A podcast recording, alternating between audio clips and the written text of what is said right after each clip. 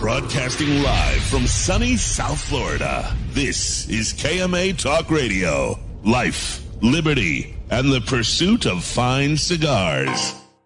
Your KMA crew, the Italian scallion, Paul DeGracco, Alex Tavella, aka The Goat, and always telling it like it is, Honest Abe. I like to smoke 'em like the Winston Churchill, like John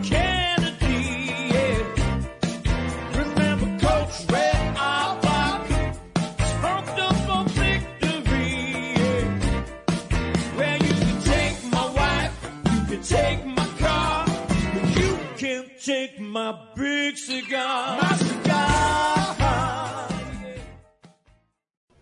Good morning to all our loyal, la, la, la, la, it's going to be one of those days. All our loyal listeners, libertarians, and lovers of the leaf. I am your host this morning, Honest Abe, along with my cohorts, the Italian scallion himself, Paul DeGracco, and the man we call the GOAT, Alex Tavella. What's up, people? Good morning, gentlemen. Good morning. Well, Paul. you got a little pep in your step this morning, Alex. Yeah, I got some sleep last night. I was on like three days of sleeplessness, and you know, How's Yep. your cube pillow? Is it helping? Well, it is it is helping. So I I have I have this. I I found the solution. So I have this. Um, me and Abe have have this thing. We both have the pillow cube. He has the six inch pillow cube, which is a little too big and very firm. I have the five inch pillow cube, which is little too small and not quite as firm as. But yours is only two, because we switched pillows. Yeah, we actually did a switch. We did I thought mine was too high and he thought his was too low, so we switched. And your pillow would be perfect if it had the same firmness as my If, pillow. if my pillow had the firmness of your pillow, it'd be perfect. So oddly I- enough, the pillows have two different firmnesses. they really do, and I guess that extra inch Oh. makes a difference in firmness. So I, I actually have this old pillow that I've had for it, it's like literally a, a slither of a pillow, you put it underneath and it's Yeah, just and it gives me just enough. That's- And it's good because the best thing, honestly, about the pillow cube is it, it doesn't ride its way up the fucking headboard. It just stays because it's square. So it, it, it it's yeah. perfect. But It's have, perfect. have you noticed it's if you ever are not sleeping, say you're just lying in bed wanting to Oh, talk, it's awful to just hang out on. Yeah, you can't lie on your back on the pillow. It's like the No, most weirdest. No, there's no like laying or like propping it up and watching TV. no it's way. No, That's a that pillow sleeping pillow only, only. for sleeping on your side. That's Yeah, it. yeah. There's Huh. absolutely no other use of that pillow. Yeah, but if you're an absolute side sleeper, it's the pillow to have. I mean, I'm a I'm a side slash stomach sleeper, so I don't know if it So would it would work. probably work for you. Who could sleep on their stomach? I feel like it's like suffocation. Yeah, I feel like it's like I like I like sleep like like this, like on my I don't know. this. Right? I feel like that I'd just, be up. that just feet, looked like- uncomfortable. yeah, I'd say, sleeping on my stomach sounds like six piss sessions during the course of the night. Sometimes it is. Yeah, Sometimes it is. Man, I feel beat I didn't up. know you got the pillow. yeah, I did. I got it. You guys had a crazy week though. Every week's a crazy week, honestly. Honestly, I'm just beat down. I'm run down. I got a family vacation coming up, and I've had like just a month of physical agony nonstop. Like literally. First, I had plantar fasciitis. I couldn't walk for three weeks. Literally, about the time I get covered, recover from that, I get in the car accident, screws up my neck and shoulder for another week and a half. Right. That's right. I forgot about that. I get about two days of feeling well, and I play racquetball. And now I'm walking around like a hip pointer, get, with a hip pointer. Getting in and out of my chair is excruciating, miserable. I'll tell you what, you old guys took a beating playing racquetball. I mean, Yeah. won games, but you know, No, I- Briggs, I'm pretty sure Briggs cracked a rib. He, he, he can't even laugh without being in pain. our operations guy uh, cracked the rib.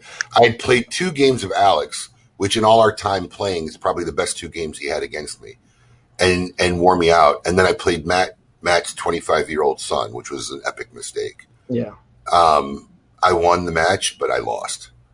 yeah. Like literally, I, I haven't I haven't been able to walk since that game. I mean, you got Well, you he's, figure he's in you, pretty good shape. Too. He's in Yeah, good dude, he's a 25 year old Yeah. Italian. He's like Hercules. Abe and Matt are pushing Yeah. 50. I'm pushing 40, and here comes Danny, the 25 year old spring chicken, who's just. I mean, it's there's no tiring him out. You either No. get the point, but Yeah. if you're going to volley with Danny, I mean, he's he's until he messes up, he's got the legs to run around and, and get the ball.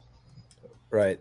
So I'm, I'm, I'm really feeling beat up, and now we got this this family trip coming up, and uh, I'm just tired.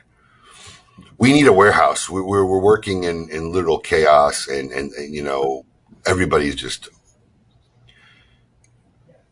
the, our our just current facilities can't handle what we're doing. That's No. just, it's just the reality of the situation. We're literally stuffing 25 pounds of shit in a five pound bag. Yeah, it's it's off and, and Well, it's and well, it's soon which- you'll be ready which- soon. No? which I've made my career at doing. I mean, like literally, like because we've just been constantly growing over 25 years. I've always been good at managing, getting a lot done in a very small space. You know, when we did when we when we did our headquarters here, is like we we went, holy cow, look at this like right. metropolis we built. This is amazing, and and no, it's Look at how much room is in the back. dude crazy. I mean, And our, our whole shipping area and office and Right. operations used to be in a room probably not the size of my office right now. And then we moved here, we're like, oh God, this is great. And it's like it's really been hard. And yeah, and the ball doesn't stop rolling either. So I mean, we're honestly looking at ourselves and like, all right, we got the next promotion, the next thing. And it's literally, it's just like, man, these poor shipping guys. yeah, we're, The we're poor- the poor lounge. Shout out to our to our patrons in the lounge. They just kind of roll with it. They're they're basically in a high end warehouse right now. pretty And, much. Uh, they don't care. You know, people hang. It's fun. I- Some of them actually like are enjoying watching it. Dude, I bet some would jump in and help if they got the opportunity to. Well, listen, Yeah, that's that's I- what I said. I listen, that's that. that's what I said when we when we get ready to open the warehouse. We're gonna have a big warehouse reveal, have pizza and food, invite everybody over, and when they show up, say, all right, grab a box. Start Yeah, right. Let's go. oh my god. You got plenty of guys that'll jump in there. Oh yeah. Listen, Absolutely.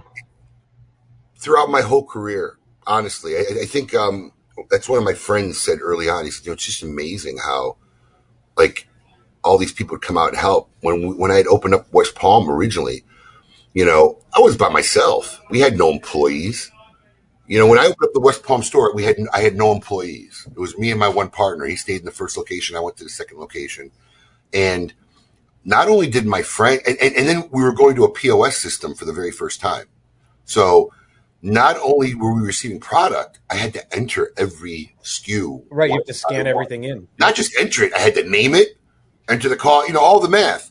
So I would literally, I, I literally lived there like for a week or two. I think my wife barely ever saw me. And I would enter all this product all night long and just print out stacks of labels all night long. And then my friends, my patrons and my friends would come in during the day with their kids sometimes. It was the weekend or after school, and they would just label boxes all day long Throwing SKUs on things. That's all day awesome. long, all day long. I was living, I was living on like Red Bull and coffee and just working through the night. I remember at one point, almost like literally like after like four or five days of it, like just like almost crying to myself saying like, what the fuck am I doing? Like it was really insane, but guys have always been willing to help. And I think that's one of the great things about our community, man. It's not just, you know, for me, I mean, I see it all the time out here. Alex, when you Yeah. moved, everybody, you know, hey, you need help moving? You know, I mean, it's just, Absolutely. it's a great thing about our community, you know? I remember when we moved the West Palm store, how many people were there to just help too. I mean, you had employees Yeah. there, but like you know, I showed up. Uh, Yeah. I think I was there the whole day, moving moving shopping carts full of cigars. Yeah. Uh, We had a lot of our just- patrons the there. just helping. Yeah. It was it was Yeah. awesome. It was an awesome time. And then, and then I there love were, that kind of stuff though. That stuff's fun. and then there were, there were, then they became the scavengers at the end. Are you throwing this out? Yeah. Can I take it home? All yours. Yep. Yeah. All yours. One less thing. Oh, gotta that's, take to the that's, that's part of the work, right? Yeah. Take it. Taking us, I think one of the guys took a bar stool or something from the from the bar in there from that little table over there. He's like, "You gonna get rid of this or?" no, you can. Abe's like, "No, no, you can have it." that people still have over the years is literally mind blowing, and, and they show me.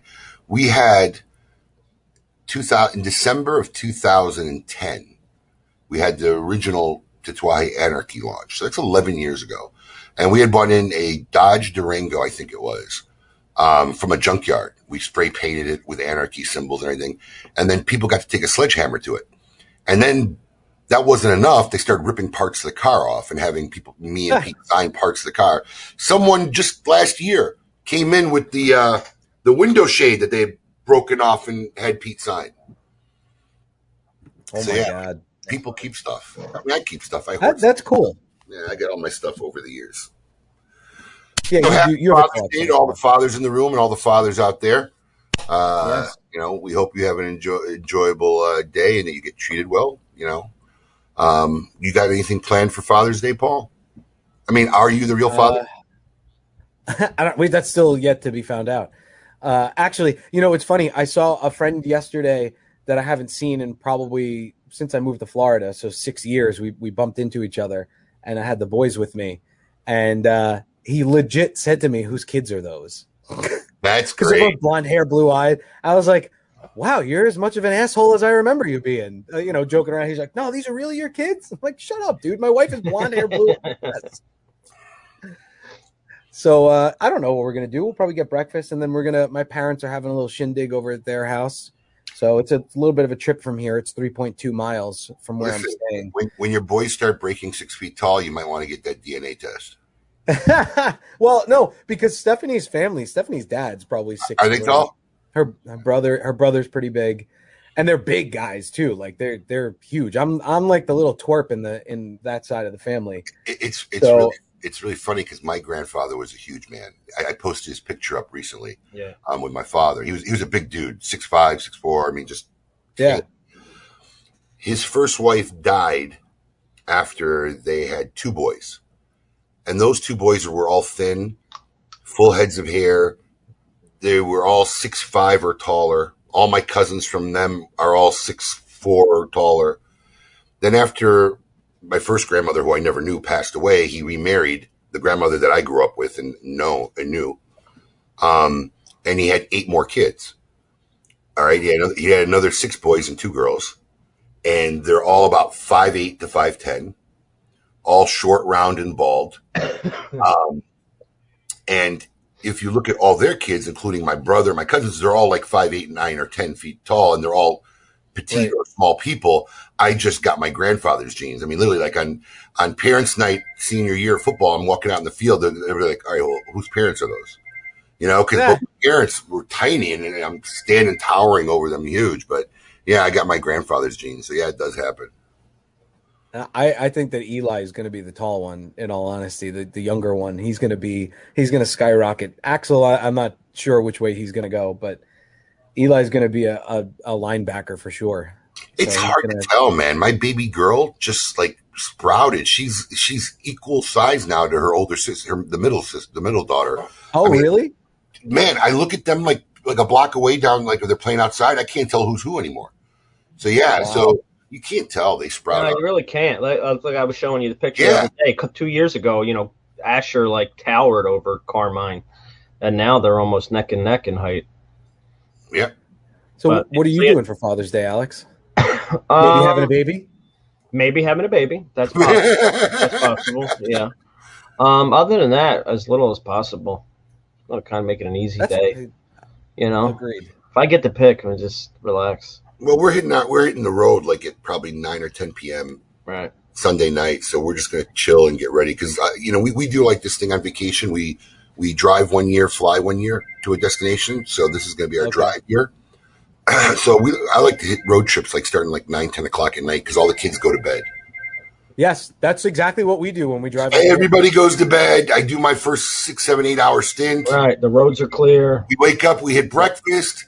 I pass out. My wife or my sister in law takes over, and I'm good to go.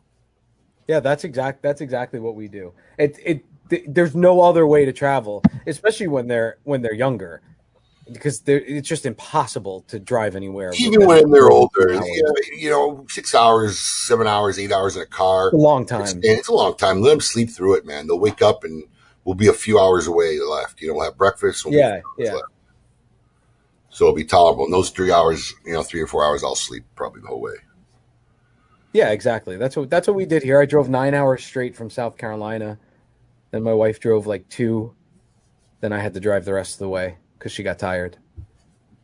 Even though I drove through the night. but, but, but I, I can never. I, I need to make sure she's not watching. But yeah, my wife, I'm sure she is. my Oh, wife, your wife. I didn't see her come on. yeah, my wife, like literally, like on road trips, like it'd be her stint, and like literally, like an hour and a half into it, she'll start tapping me. I can't drive. I'm sleeping. You just got the wheel. exactly the same That's how it thing. goes. Exactly the same thing. But you know, she is has, fine. I don't. has I don't road- mind. I need. I just need a little bit of time. Right, I agree. Right, just give me that hour. I'll take it. She she has Yeah. road warriored it once or twice where she's driven the stint of the trip, but most of the time, yeah. Listen, you give me a bag of sunflower seeds, an empty cup, Exactly. That's the. I could you're I could drive 100% right. forever. Yeah, my, my rule is I I'll go until like the road, the trees start bending, and I know I'm like I'm like, Yeah. all right, it's time for me to it's time for me to stop. Abe, do you use on your car? Because we, I think you have it too. Like we have the lane keeping assist and the adaptive cruise control. Do you use that on these long trips or no? Because I Um, started off using it and then I, I wasn't comfortable with it because I thought I was getting too relaxed. the only problem with the lane assist is if, if you don't signal when you change lanes, it wants to You can't change. Right. it wants to veer you back on the road, which I find a little bit annoying. No, you know, God forbid you signal. Yeah, in Chicago they don't. God I mean- you signal. When you're when there when there's not ten When there's nobody on the right, I agree. It's yeah when you're on the road, there's you're not a car for miles. Who are you signaling Yeah. for? But no, I have Yeah, that same yeah. problem too, Paul. I mean, my lane assist will like uh, completely drive itself. I, I mean, through Yeah. like curves and all. And right, you just get a you get a little too comfortable. Um, yeah, I, I'll use it like thing. driving up to Disney because it's it's like literally one road. But you know, there were we, when we get especially up to like the DC area and stuff. I don't stay on 95. We we veer off and go our own way. But I don't know. It, it like I felt like I was getting too relaxed with it, so I, I didn't use it. It sounds like it would be great, but unless you have a Tesla, I don't think you can really rely on it. Chrissy Chrisfield says jerky. See, I like jerky too, but the problem is you can't do long periods of jerky because then your muscles all in here and your jaw just can't take it. No more. yeah, You can only do jerky for like a little bit, but I could literally Like chew sun- on sunflower seeds for like five hours. You know, I mean, like you know, and nonstop. feel like you haven't eaten anything. You don't get you don't. yeah, get it, just keep your mouth moving and stay awake. I, Yeah, I, something to I mean, my I- mother-in-law has always told has always bought us sunflower seeds when we leave to go back to Florida. Uh, since I've been married, she's always like, "That's the best way to stay awake," and she's right. I do it all the time. you know, I could put like a, I, I- I put like a whole handful in my mouth at a time. Look, it's cool. You're doing chew, and then yeah, and then just eat them one by one and spit them in a cup. It's cool, Mister Anti Technology. What's Mr. Coop said? No cruising on lanes says drive old school. Yeah, Coop's got his feet coming out of the bottom of the Right, Barney Rubble. Yeah, Drive old school. Meanwhile, the, the guy's got a brand new Lexus that he's driving. Right, right. I'm I'm old school. you know, Charlie Creekmore Uh, made a comment about the Domino's thing. Is that a real thing? I thought that commercial was a spoof. Well, I, I guess they they're testing it. I, I think it's true that they're testing it, but they're not using it anywhere. Hey, well, They can't. It's not. It's They not will. legal They yet. will. The minute they got to pay a delivery driver fifteen bucks an hour, there'll, there'll be a there'll be a computer dropping off your pizza. Well, that, you know, hey, that's all for that. You know, raise that minimum wage. The minute they got to pay uh, fifteen dollars an hour. Well, since we're talking about since we're talking about food, should we bring on our first guest and surprise yeah, let's bring him on, man. I forgot he was even on the show. Yeah, what's he doing here anyway? I mean, honestly, why? I don't even like to book him anymore since we don't have a studio he can come into because this is just so worthless to me. now. I know, I know. It literally is breakfast. Who gives a shit about having Evan Darnell if he ain't able to bring in a tray of food? Well, actually, I sent a uh, driverless truck right now to your uh, studio.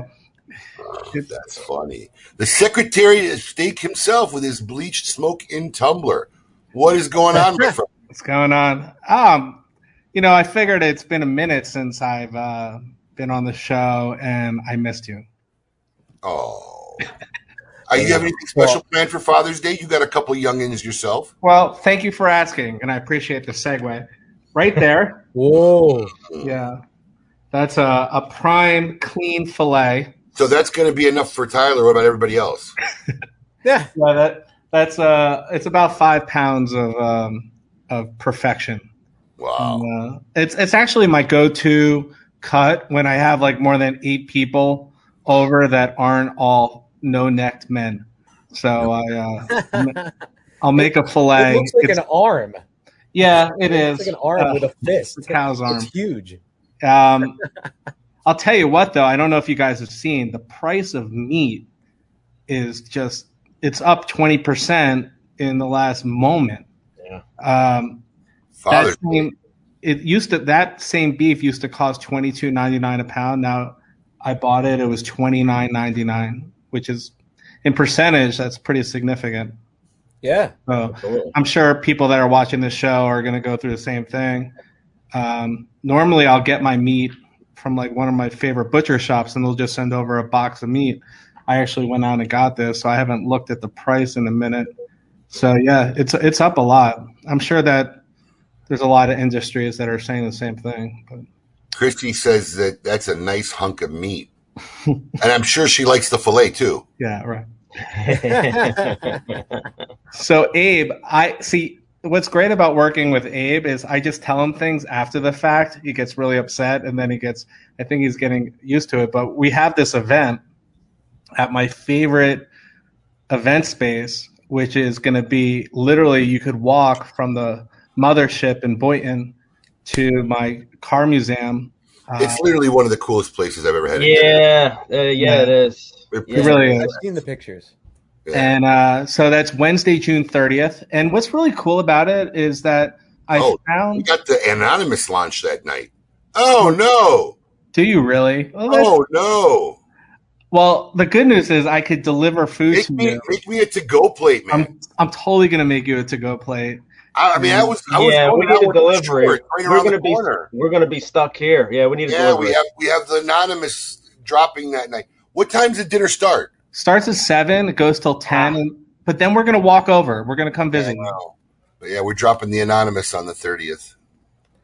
Well, Those would go perfect with a nice steak. Absolutely. Exactly. So please No, walk over. No, I'll no, deliver. no, no. Those go perfect with a nice steak. Oh, I oh, well, there can't you go. believe- got those all ready to go. Yes. So that's one of the reasons why um, I wanted to pop on is so at our events, you know, as you know, it, they're they're beautiful. I'm being distracted. Uh, as you know, at our at our events, we're really celebrating uh, red meat, philanthropy, business networking, and cigars. And we've always had really great partnerships with different cigar companies, No more. no more. No we more. now have, and uh, people don't believe me. I literally have zero zero uh, meat presses left. Um, we've never had the ability to feature our own cigar at our events because there was never enough cigars. Gone. So now, big news. Um, we're going to have an event only cigar uh, package, and we're going to be able to feature them uh, at our events. Now, So- Steve Saka just sent me a pack of these in the mail. This is what they'll come. We're making a little. th- This is like a temporary because Steve wanted to get Evan some enough for his events coming up. He's got some events coming up in the fall. Uh, Steve wanted to get Evan some cigars as early as possible. So this is just like a temporary wrap, but we'll be using it. We're getting a sticker that'll go on the front of this, but this will be the ones that, if you go to any Red Meat Lovers event anywhere, Yeah. these will be the cigars you'll be partaking in from now on, which would only make sense and rightfully so. It Right. would only make sense. I've never had that ability. Now I have that ability. So I am. This is a unique size. I know where I'm going Yes. after the show. I'm going right to Smoke Inn, and I'm going to tell Abe to take a walk to Dunkin' Donuts while I raid his desk. Um, I'm really excited about it. So June 30th, uh, we have that event. They're not going to be available, but they the uh, I'm so jealous that you're holding them. Uh, but we have some really cool stuff. Oh, and then we're also going. Um, we're going to Nashville, so that's going to be August 11th to the 13th as a club and um, hopefully we'll be able to feature our cigar if we have them in time in Nashville. At uh, we're working with Casa de Montecristo, and it's going to be really great. So that's August 11th to the 13th. Hopefully, we'll be able to have our cigars in time. If not, I'm not worried about it because there's Yeah. going to be plenty of other events to really feature our. Uh, I don't know. I don't think. I don't think I've been on the show since um, since we sold. I feel like it was that day. It went gangbusters, or that two weeks. But um, I'm so excited to have them like back, Yeah. and I mean, I feel like it really completes our events. Is like Absolutely. it all brings it all together. Why we didn't think of it sooner is mind blowing. Honestly, just well, I I just I mean, keep in mind. I mean, like it all goes back to we just didn't know no it's, anything no, in March. it's always mm-hmm. such a such a like like pulling your nails off with pliers anytime we're asking Saka for anything. Oh God. That's really what it comes down to. You know, Steve, I know we're gonna, you know, buy a lot more cigars and promote you, but is there any way you can make even an event to back and and then I gotta hear the really you want me to make more cigars? What do you think I do this for a living? Right. Right. Well, there is there is some really little really fun stuff on the horizon. We got some really great events, and I'm really looking forward. Finally, finally, to have we've done about a hundred. It's funny when we first met, I was on event eight. I think I'm at event 130 because Eventbrite keeps track of every event. Was that was that uh what was it called again when you eat with your hands? Beefsteak? Yeah, Was that beefsteak event really your eighth one? uh, yeah, it Really? really was. Oh, okay. It was. We did used to do it once a month. Now, now I'm up to two or three times a month throughout the country. Well, what I'm really looking forward to is finally going back to a, a physical great Yeah. smoke. And uh, you know, the thing is, I hate I hate telling Evan anything that we have planned because the second I do, I open myself the door to like Texas, And ideas. Ideas. Ideas. 24 hours a day, all day long for shit that's like 10 months away. And um, like he's already sending me pictures because we got the last luau for the baseball. He's sending me pictures of like roasted pigs on tray. Oh, not only that, 15, 15 of these across the table. I've know, already ordered. I've already ordered the custom Red Meat Lovers Club pig meat grabbers that every guest will get at the table. did. He sent me his picture. I already got them. They've been Meat- ordered Meat tong with his logo. I'm like, Tongs what do you- with our logo. So He did. I'm envisioning. Uh, you're getting me all excited. So one table, 160 dudes, and some amazing women, and uh, so in front of everyone is going to be these like meat grabbers. They're going to have our logo on it, and you're going to be able to the just from reach. Shark Tank where you eat like this? Well, you're going to be grabbing pig, luau pig, Wow. right down the middle. Like I'm so excited. Like that's going to be. I have two years to like plan this thing. Will this be your first event that doesn't have red meat? We'll have red meat. It'll be the I was first. going to say, I feel event. like red meat will find its way into these. Yeah, I was gonna say he can't Yeah. help himself. I can't help myself, but it'll, It'll be the be- first It'll be event. filet mignon stuffed roast pigs. Yeah. He just went, "Oh my god, that's a great idea!" It really he is. It really. It's going to be the new turducken. We're going to have to come up with a word for that. Uh, Oh. mm, yeah, but that's going to be the first event. Uh, by then, we'll have 150 events under our belt. The first event where I'm really featuring not red meat as the entree. First time. And well worth it. I mean, who gets the opportunity to create a, an amazing luau uh, for for these This these gonna be peeps? cool. It's going to be. I, I cannot. I mean, I'm sure you've already I'm, pl- I'm just putting this out there right now because never in our lives have we experienced so much great smoke talk. Eight Prior, months, yeah. eight months It's really prior it's to so it. built We usually don't even start talking about it till like November, October. Right. Um, it, hotel rooms have been booked, flights have been made, but I'm telling you, if you've never been, and a lot of them have been epic, but if you've never been to a Great Smoke pre-event dinner, this is the one you want to go to, yeah. hands down. Yeah. Well, I don't know. Is it possible? I mean, I'm sure it is to sell out the Great Smoke, but there's two years of people just. We're so excited, I think, to just get back together. Yeah, That, you know, and it, look, obviously the virtual was. I, I'm just I'm still blown away by how much work and how well executed it, it worked for Right. you guys. Like- And um, I'm happy that you were able to do the virtual. You know, it, I think it was just a cool moment in time. But this great smoke, man, it's going to be really special. I'm, I'm so excited for it. So, Evan, outside of your event on June 30th, what else you got going on? So we have uh, July 30th. Uh, I'm doing an event for Atlantic Football High School. It's going to be at the new food hall in Delray Beach. We're doing a food hall takeover. And what's really cool about that one is we're raising money for Atlantic Football High School. but the the players are going to be the ones that are going to be helping serve and really putting a face behind the uh, the charity. Um, not all, not every. I'm learning. You know, it's like not every high school has the means, even in public schools, that the other ones do and don't have. So we're going to try to even out the playing field. See what I did there? Yeah. Uh, and we're going to be raising money for Atlantic High School, Atlantic High School, and then August we have Nashville. October we're doing uh, one of the bigger events I've ever done, which is the official Real Men Wear Pink um, charity dinner. They've never done that before. It's going to be a really cool.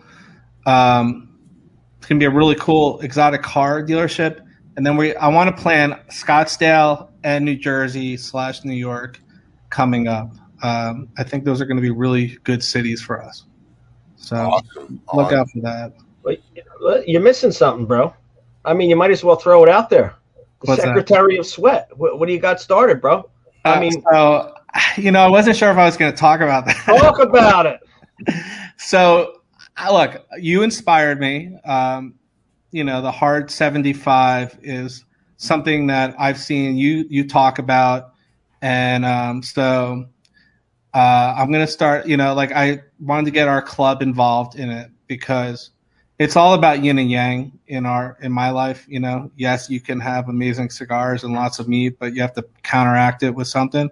So I thought hard 75 would be something to do. So starting Monday, I figured Monday would be a good starting point. Is that we got a bunch of people involved at the. Uh, we started a club, a group. Not it's not a club.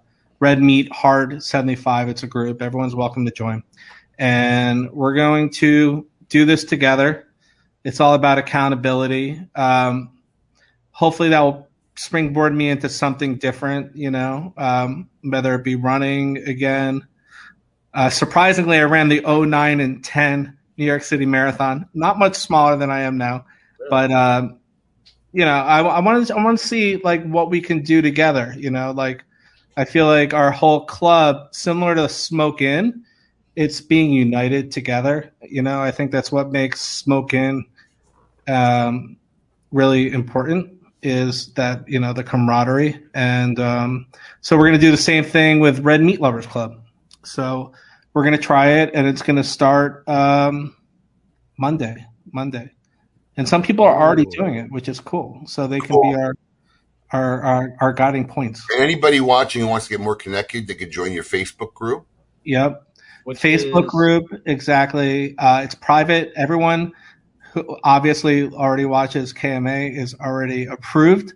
Uh, find us at Red Meat Lovers Club on Facebook. We have Instagram, Red Meat Lovers Club, and I have a very new special account, Mister Commander in Beef, just started this week. I saw that. Uh, yeah. I'm going to be promoting my my president, uh, my son Tyler, and his his little escapade. So now I get to run the page. My wife won't be running. Uh, it'll be it'll be hilarious. I promise you that. Cool. Looking forward to that. All right, Evan. Well, if I don't see you beforehand, we'll definitely Thank you. see you on the 30th. Yeah, I look forward Thank you, to that. Evan. Dude, it's my birthday on the 30th. You got to bring food back. Bring I'll us bring a you a steak plates. cake, a steak caking. Steak Steak caking. Yes. I own that website too. I'm sure you do. I'm totally not surprised. Sounds about right. Good All seeing right. you guys. Take care, Evan. Thanks, Cam. Secretary Evan. of Steak himself telling you how it's going to be. Dude, working with him is like literally a colossal like roller coaster ride. Oh yeah. Oh yeah. He'll send me any idea, no matter how stupid it is, no matter how great it is, at any moment of the day. What do you think? Right. I love it because I'll walk in your office and you'll be like, "Read this. Just read this." This he's also a texter that doesn't send just one text. No, He does like But then it'll- it'll be funny 'cause I'm like- Because I'm like, "Oh well, what are you gonna say?" He's like, "Nothing. I'm not even gonna respond to it. Nothing." yeah, just no, I can't even say anything to some of the ideas. All right, we've had our your maker patiently in the wings, Paul. Let's let's, Yeah. let's start that part of the show. all right. I want all of you to get up out of your chairs. I want you to get up right now and go to the window, open it, and stick your head out and yell. It's time to meet your maker.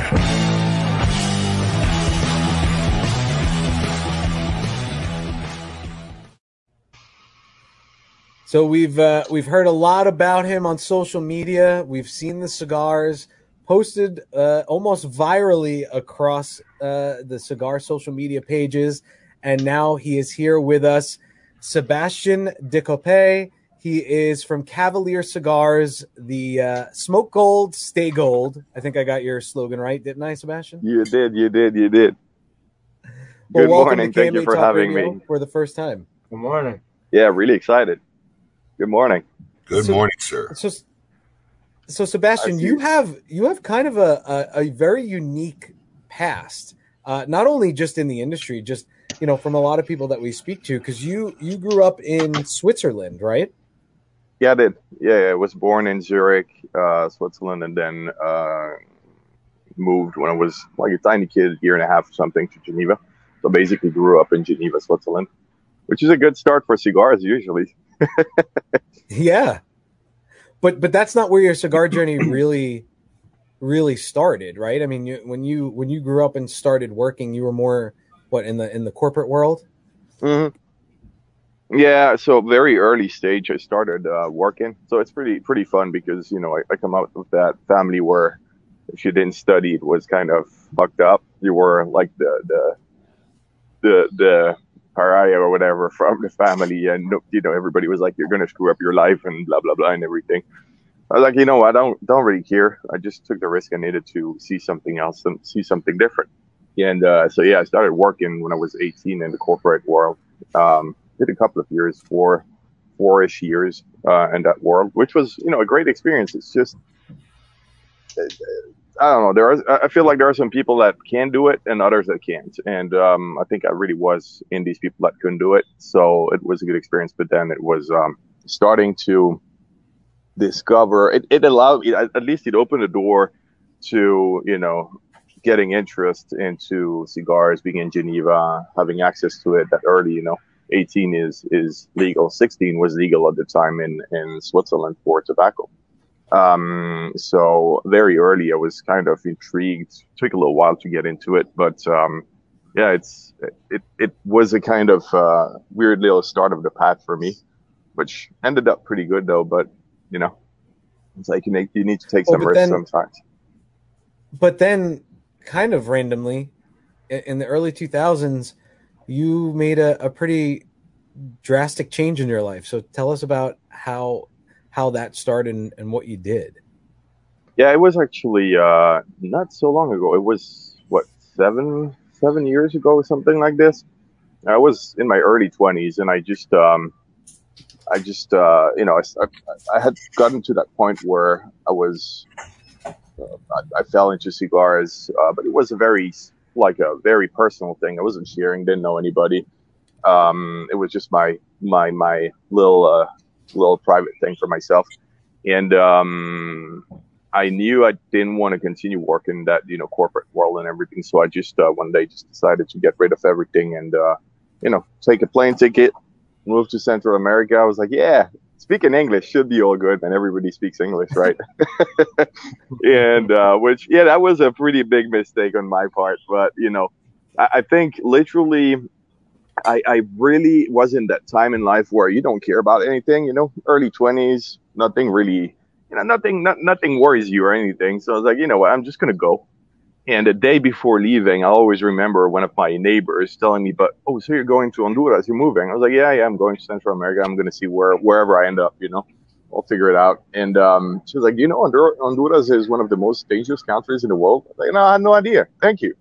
You know, that's, that sounds great. Good to know. Let's try yeah. it. Let's try my luck. We'll see." No, and uh, I mean that was probably the best decision of my life, right? Um, everything that it changed, literally everything, and um, I, I feel really blessed and, and very. but you literally very sold you just kind of Sold everything I had, sold yeah. everything you had Yeah, yeah, yeah, yeah. The, the thing was, you know, I, I really wanted to see what tobacco was about. There, are, there are different, you know, faces of tobacco, different sides of it, and I just figured, I, I don't know how, I just fell in love so much with the product. I was like, you know, if I like it that much, and I anyways don't want to continue doing what I'm doing, why don't I just? I mean, I don't have any specific attaches. Then just a, you know, my parents, my brother there, but that was it. So it's like, you know, what what holds me up I could sell any you know material thing I have. You know, material come and goes. It really doesn't matter. Um, and just just go and see it. You know, if I like it, let's see if I really like it. Um, and uh, yeah, and you know, took the plane, uh, got there, and uh, once there, you know, it's it's been a very interesting thing. I've I've been very lucky because I very quickly after the whole mess when I arrived, they lost every uh, uh, obviously the luggage. When they found it, I had half of it in there and all that crap. So it started pretty well, like always. You know, like every good trip starts with some screw ups like this. So you're in Honduras, you're on the other side of the planet. You don't know where you are. You don't know anybody. You have half of your clothes, and Ugh. you have one pair of shoe left. You're like, well, I'll figure that out. And um, I remember the, the the funniest part. I think one of the things that still makes me laugh nowadays is I remember going to the when they finally got that half of my luggage back going down to the hotel reception, that was one of the only person I spoke English, kind of English to. I didn't speak a word of Spanish at the time. And um, I went to the reception. I was like, hey, um, I need to go to, I looked at the map. I saw Copan, Danli. I was like, well, Danli's closer. I was in Tegucigalpa. I was like, uh, I need to go to Danli. Where's the train to go there? You know? And they just looked at me like this. She was like, the fuck is he talking about? The train? Yeah, there was a train on the coast for bananas and stuff like this. There's no train here. You know, you come from Europe, there are trains everywhere. So you just figure Right, like an right. idiot, there's going to be trains everywhere in the world. Yeah, that was amazing. So she was like, no, so if you want that, you're going to have to take a cab. I was like, oh, those cabs. Okay. So you're going to have to take a cab, go to that place where it's called Rapiditos.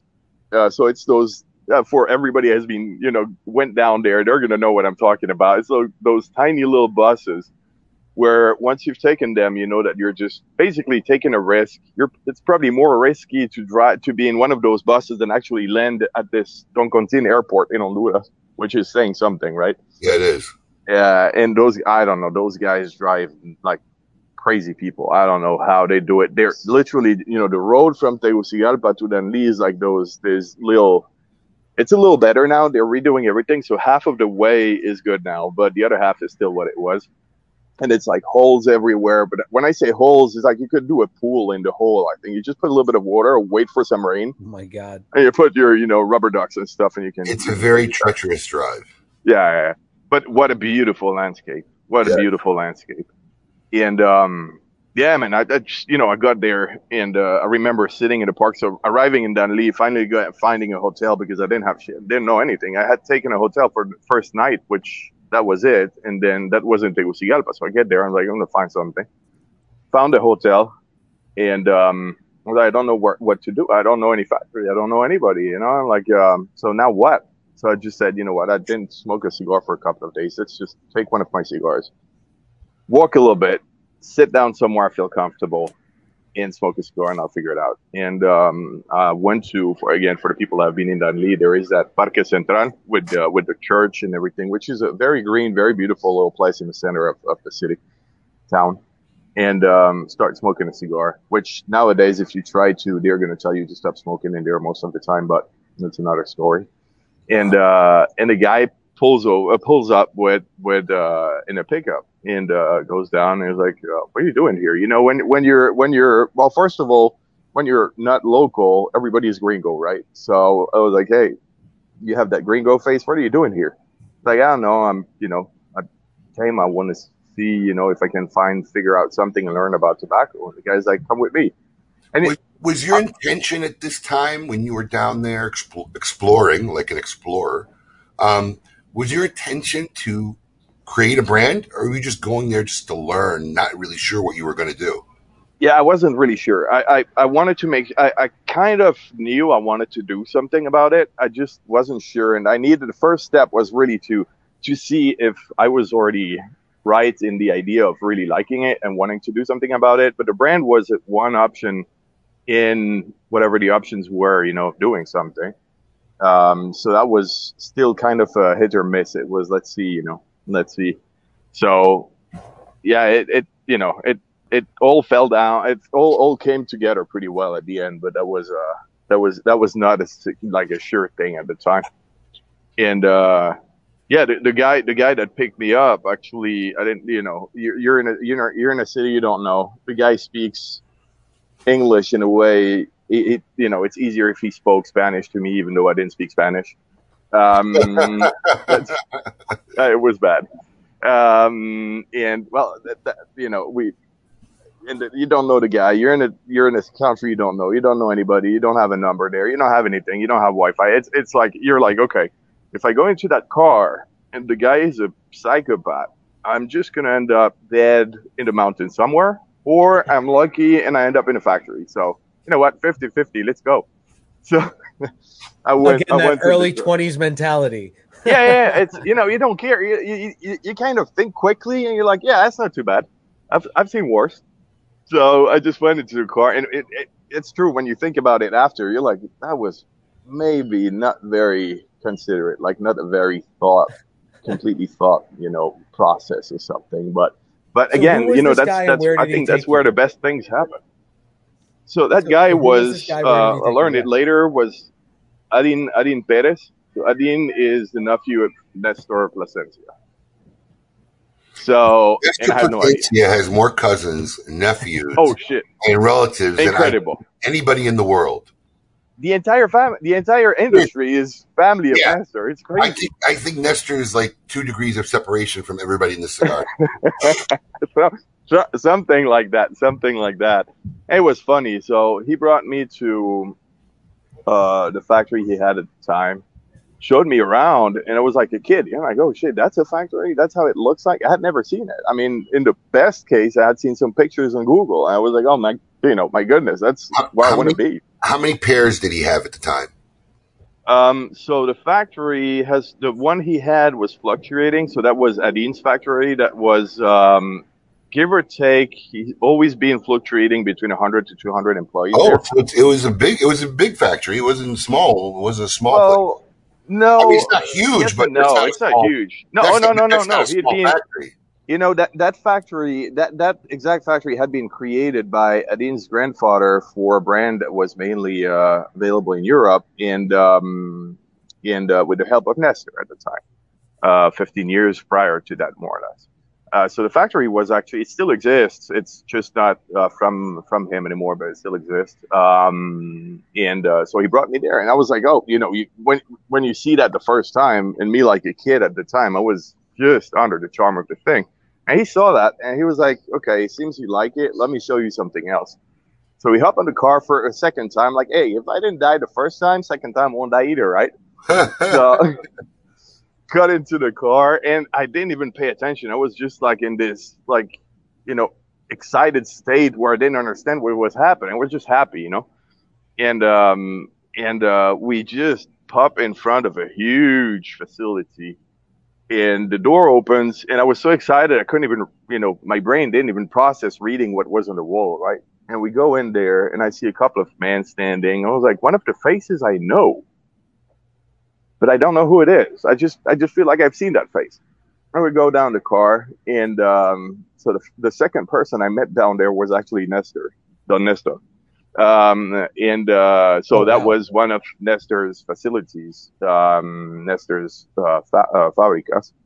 And uh, that's really how it started. I just remember that time. You know, Adin is is um, so Adin and uh, Nestor and a lot of people in the industry like to make quite a bit of fun of of Adin uh, for some reason.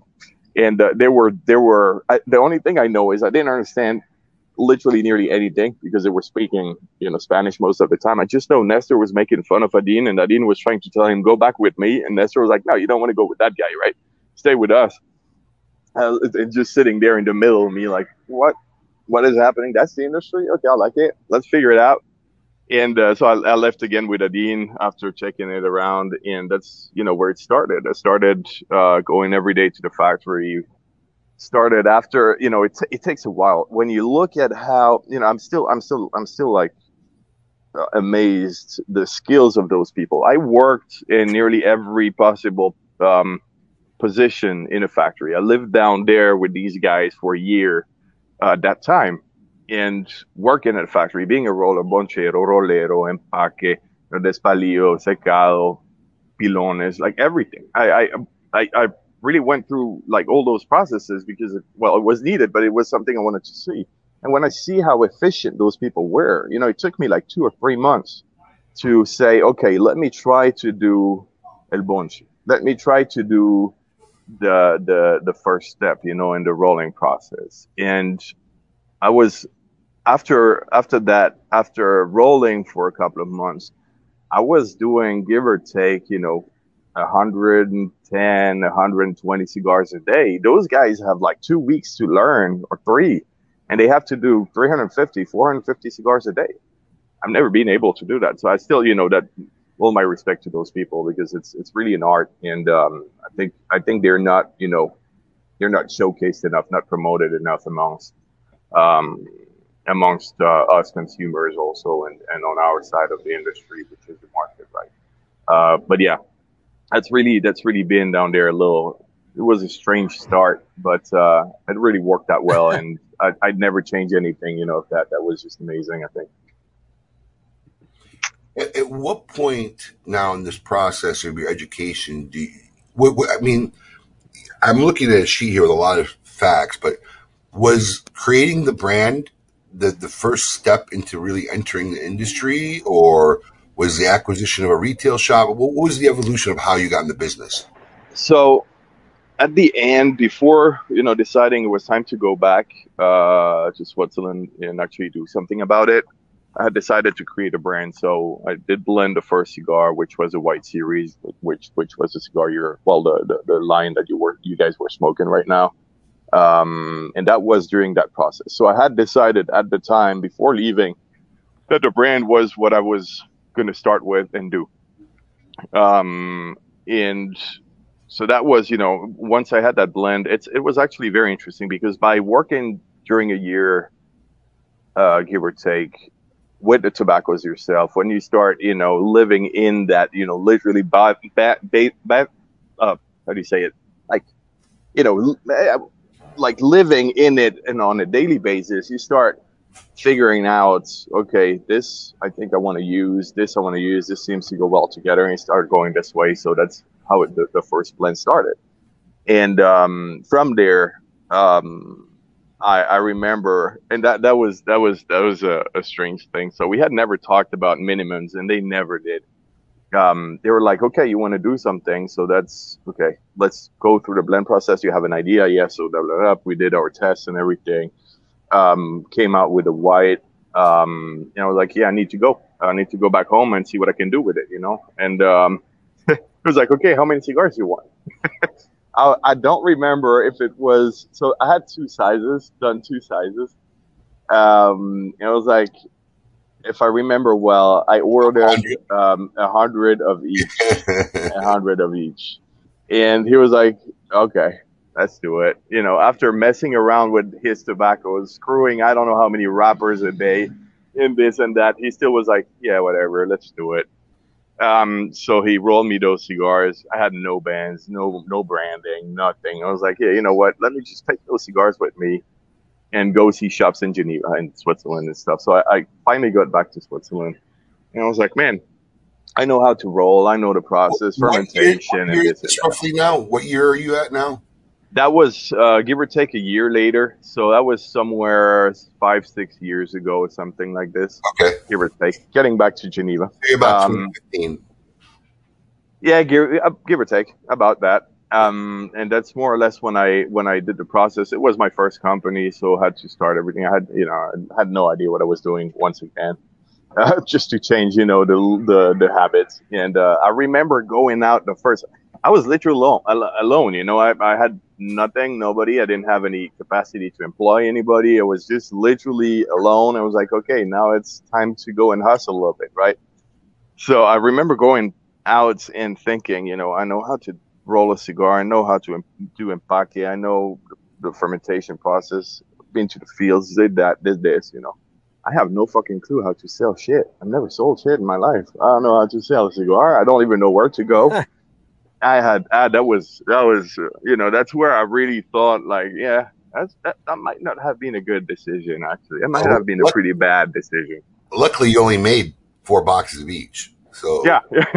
you, you, you didn't have a lot of pressure, at least. You know. no. Right. No, but I really, I really wanted to do something out of it. You know, I really was in the mind, was state of mind was, you know, that's really something that I care, care about, and I want to do something about it. So there was kind of that pressure of being able to and prove a point too, I guess, right? Because I said, you know, coming out, the family was all, uh, you know, out of uni- the university, very, um, very much like career orientated, but in, in big corporations and stuff like this. And I was like, screw all that. I'll, you know, I'll do whatever I want. And uh, so basically, uh, the pressure was more on, hey, so now you said that, let's prove it. Because if you screw up, you're going to be the idiot now, you know?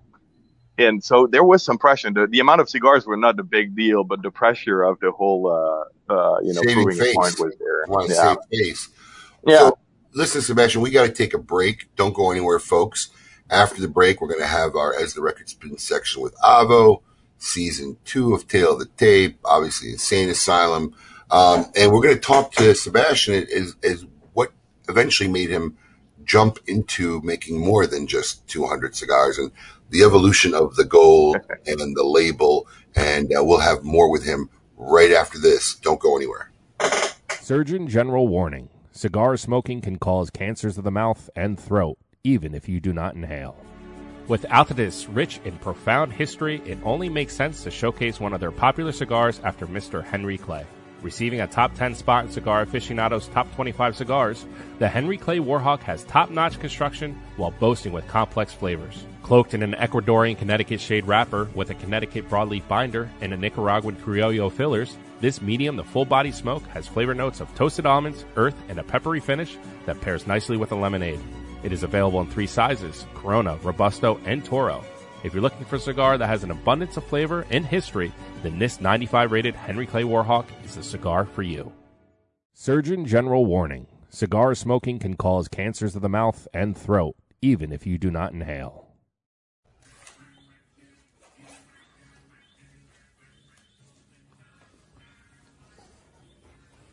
Oh, hey. Being a dad's not easy. Gotta enjoy the little things. Ever hear of a sippy cup? Yeah, that's not apple juice. Ah, That's Sunal. Bonner Private Wines. You know, our friends over at Bonner Private Wines have a really, really great deal for KMA listeners right now. All you have to do is go to KMAWines.com, check it out, and we will give you a discount on shipping and a discount on the three bottle package. In that package is Sunal. It's a wine from 8,950 feet in the air. It's one of the hardest vineyards to get wine from. The vines are under stress, the wine is delicious, and it'll get you through days like these. When you have lots of things to do and it feels like it will never end. So go to KMAWines.com and uh, join the rest of us dads while we get our kids prepared for the day and just need that little extra kick. It's a Saturday. It- It's it's okay if we do day drinking. We're dads. We enjoy it. We're allowed to have some fun. Here you go, buddy. You have yours. I have mine. Cheers. KMA Wines. Oh, that's for daddy. KMAWines.com. Check it out. I saw the utter disappointment in Abe's face when that came. I just don't know what kind of person can be abused about not doing their work or whatever, and just still not like even be encouraged or motivated to say, "Hey, let me do something." To all our socialites out there, I'm pulling an Alan Rubin here. Oh shit! All our socialites out there, I want you to tag Paul every day, every day. Tag Paul DeGracco and say, "Hey, Paul, when you gonna make a new commercial this week?" The baby's agent called. Yeah, he really should. He deserved. He was a star of the ad. That just made my day, I think. You can't shame Paul to even doing his job. You can't even shame him into doing his job. And Oh, the my sad goodness. part is, with all his Broadway stories and how creative he is, and how we did I five really ads. Thought, I really thought this would be the one aspect of the job that he would actually really enjoy, and like, at least have some vigor because he really doesn't have any vigor in any other aspect of the job. So I really thought that this would be the one. So if if I gave him a project that has to do with his passion in life, and he still doesn't do it every week, what does that tell you about the rest of the show? There, my rant is done. Thank you, Paul. I'm already getting I'm already getting tagged. Oh yeah. So before we get back into the Okay. cigars, uh, Sebastian, uh, we have a segment sponsored by AVO Cigars. It's called As the Record Spins, and our good friend Eddie Guerra has a special question just for you. Oh boy.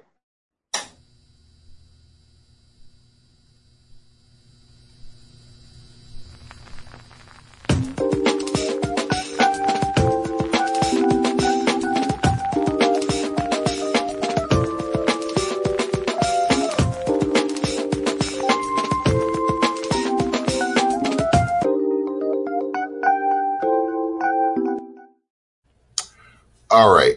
So, as part of our As the Record Spins question, this is the question that Eddie Guerra wanted to ask you.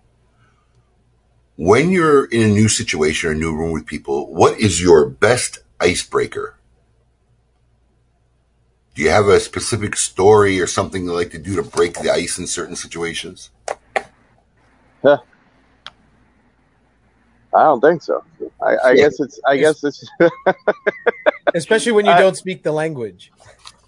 yeah, no. I, I guess it's you know just bring up a beer or something. That usually works well. Do you have that key phrase you use in Honduras? Do you, do you speak any Spanish now?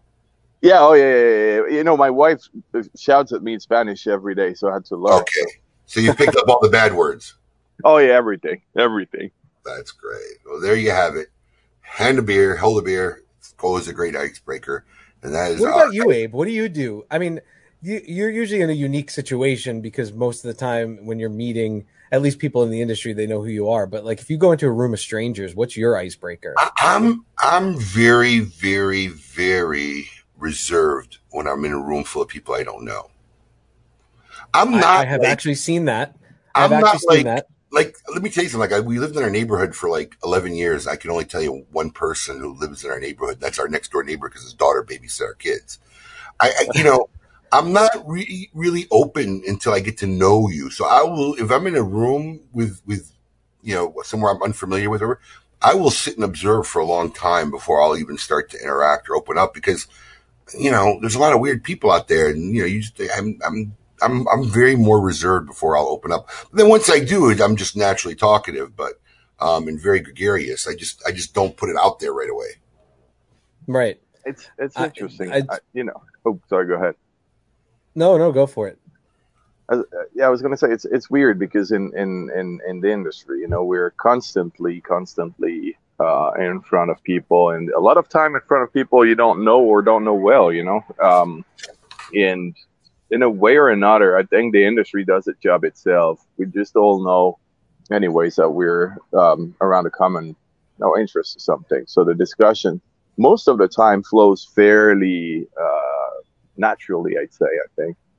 I don't know. I, it's it's it's really hard. I'm trying to figure out, you know, thinking of something really that could be said or something to to introduce. But usually, it's just it's fairly random. You have people from all different landscapes, all different backgrounds, and everything, and there is always something or someone that just makes that spark go, and everybody starts talking without without that much of uh, oh shit, what am what am I going to say? What are they going to say? What what you know? What are we all going to talk about? Which Right. it's a, it's it's very unique to to the industry we're in. I think. it it's an it's an art too to be able to do that. So I've met I've met some masters at it where you can put like strangely enough, my mother you could put my mother in the room of you know uh you know a bunch of a bunch of like bikers that are big tough tough guys. My mother's a short little Italian lady. She can walk into a room of a hundred bikers that all look at her and hate her when she walks in the room and make friends with every single one of them. I've never seen see- my mother in a situation where she can't just speak to anybody about anything. She's she's got that gift, but there there's some people that just have it. I think. Who's the toughest? The little Italian lady or the bikers? I'd bet on the little Italian lady, to be honest. she's pretty tough, but that's that's definitely. I, I have a hard time, like Abe. In all honesty, if if I don't know what the common of the common, you know, uh, bond is between me and a group, it is difficult unless I'm the one up in front of the group speaking. But in like a, I used to say when I was a kid, I was I was more comfortable sitting at a table with all the the grandparents and the and the parents than I was being in a group of my peers. I, I, for me, it's not a comfort issue at all. I'm very comfortable, honestly, in any setting. I could break the ice in any setting. I, I just don't put myself out there that fast, you know, especially if it's a room full of, you know, people I don't know, you know. You know, one of the shirts were, we, I designed, which is kind of, you know, it was a joke because I said it once and somebody thought it was hilarious. He goes, you should put that on a t-shirt was, I need less friends. I need more cigars, you know. You know, I mean, it's just it's just one of those things. But but you know, I, once I'm in a situation, I'm, I have no problem being comfortable about it. I just I'm just reserved if I don't know people. you know? Right, right. I just don't put the it. other thing is, there is so much in, in a position like that when, and especially on top of that, when you're in retail and stuff, you're all day, every day in front of people, like all the time. Of course, the core people become your friends or people that you know well, but it's still something where you're in a const- constantly like, you, whether you like it or not, you you know you're gonna have to be social the entire day. So I feel like when you go out of this setting, it's kind of nearly, you know, normal that you, you kind of shut down a little bit and just say, you know, I'd, I'd rather be in my little bubble or something instead of again go through the same process. That- Too much effort. That's what I do at home. That's why I don't acknowledge anybody. Like people be waving at me when I'm driving in the neighborhood. I don't even know you. I don't even make eye contact. Why are you waving at me? You know, I'm the same way. But like, like we're getting ready to go on a family trip, and everybody, oh, where you from? Uh, I always try to teach my kids. You never tell anybody anything. You know, where are you from? Florida. Oh yeah, what part? South Florida. Oh yeah, whereabouts? Uh, Palm Beach County. And that's about all you're going to get out of me. I'm not telling Yeah, you what yeah. I'm from. I'm not telling you what I do. What do you do? I'm in sales. You know, I mean, there's, there's no. I'm like giving people I don't know information. I think I just don't do that.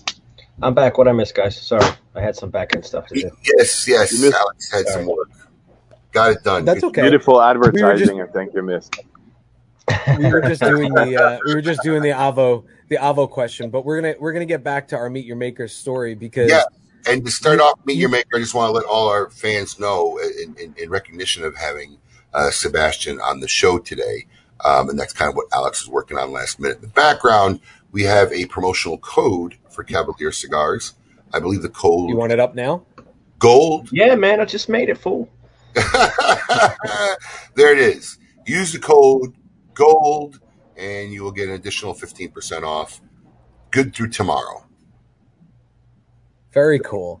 Yeah, you Now- have it. It's Father's Day gift. Now, I got to ask about the formation of the label and this gold because I'm just about to break into it. Right. I'm just That's where we that's where we were gonna get into because the there's a cool story behind how it how it came up, right, Sebastian? Yeah, well, for it, it's it's weird. There are two stories because it's really separate between the label, the first thing with the logo, and the gold, which is the second, you know, second part of the story of the brand. I think the the if you want, you're going to break in into the gold. So let's take the story on the wrong way and start from the the finish. You know, um, you know, the the main thing is when you're when you're you're you, when you're not when you've not been established for 20 years, 50 years, 100 years, whatever it is, in any kind of industry, right? Um, you have to figure out a way to make a difference, right? You have to have an identity and you have it, it, it has to mean something for the brand itself and people behind the brand, but it has also, it has that need to bring an additional something to your partners, to who you are, to what you offer.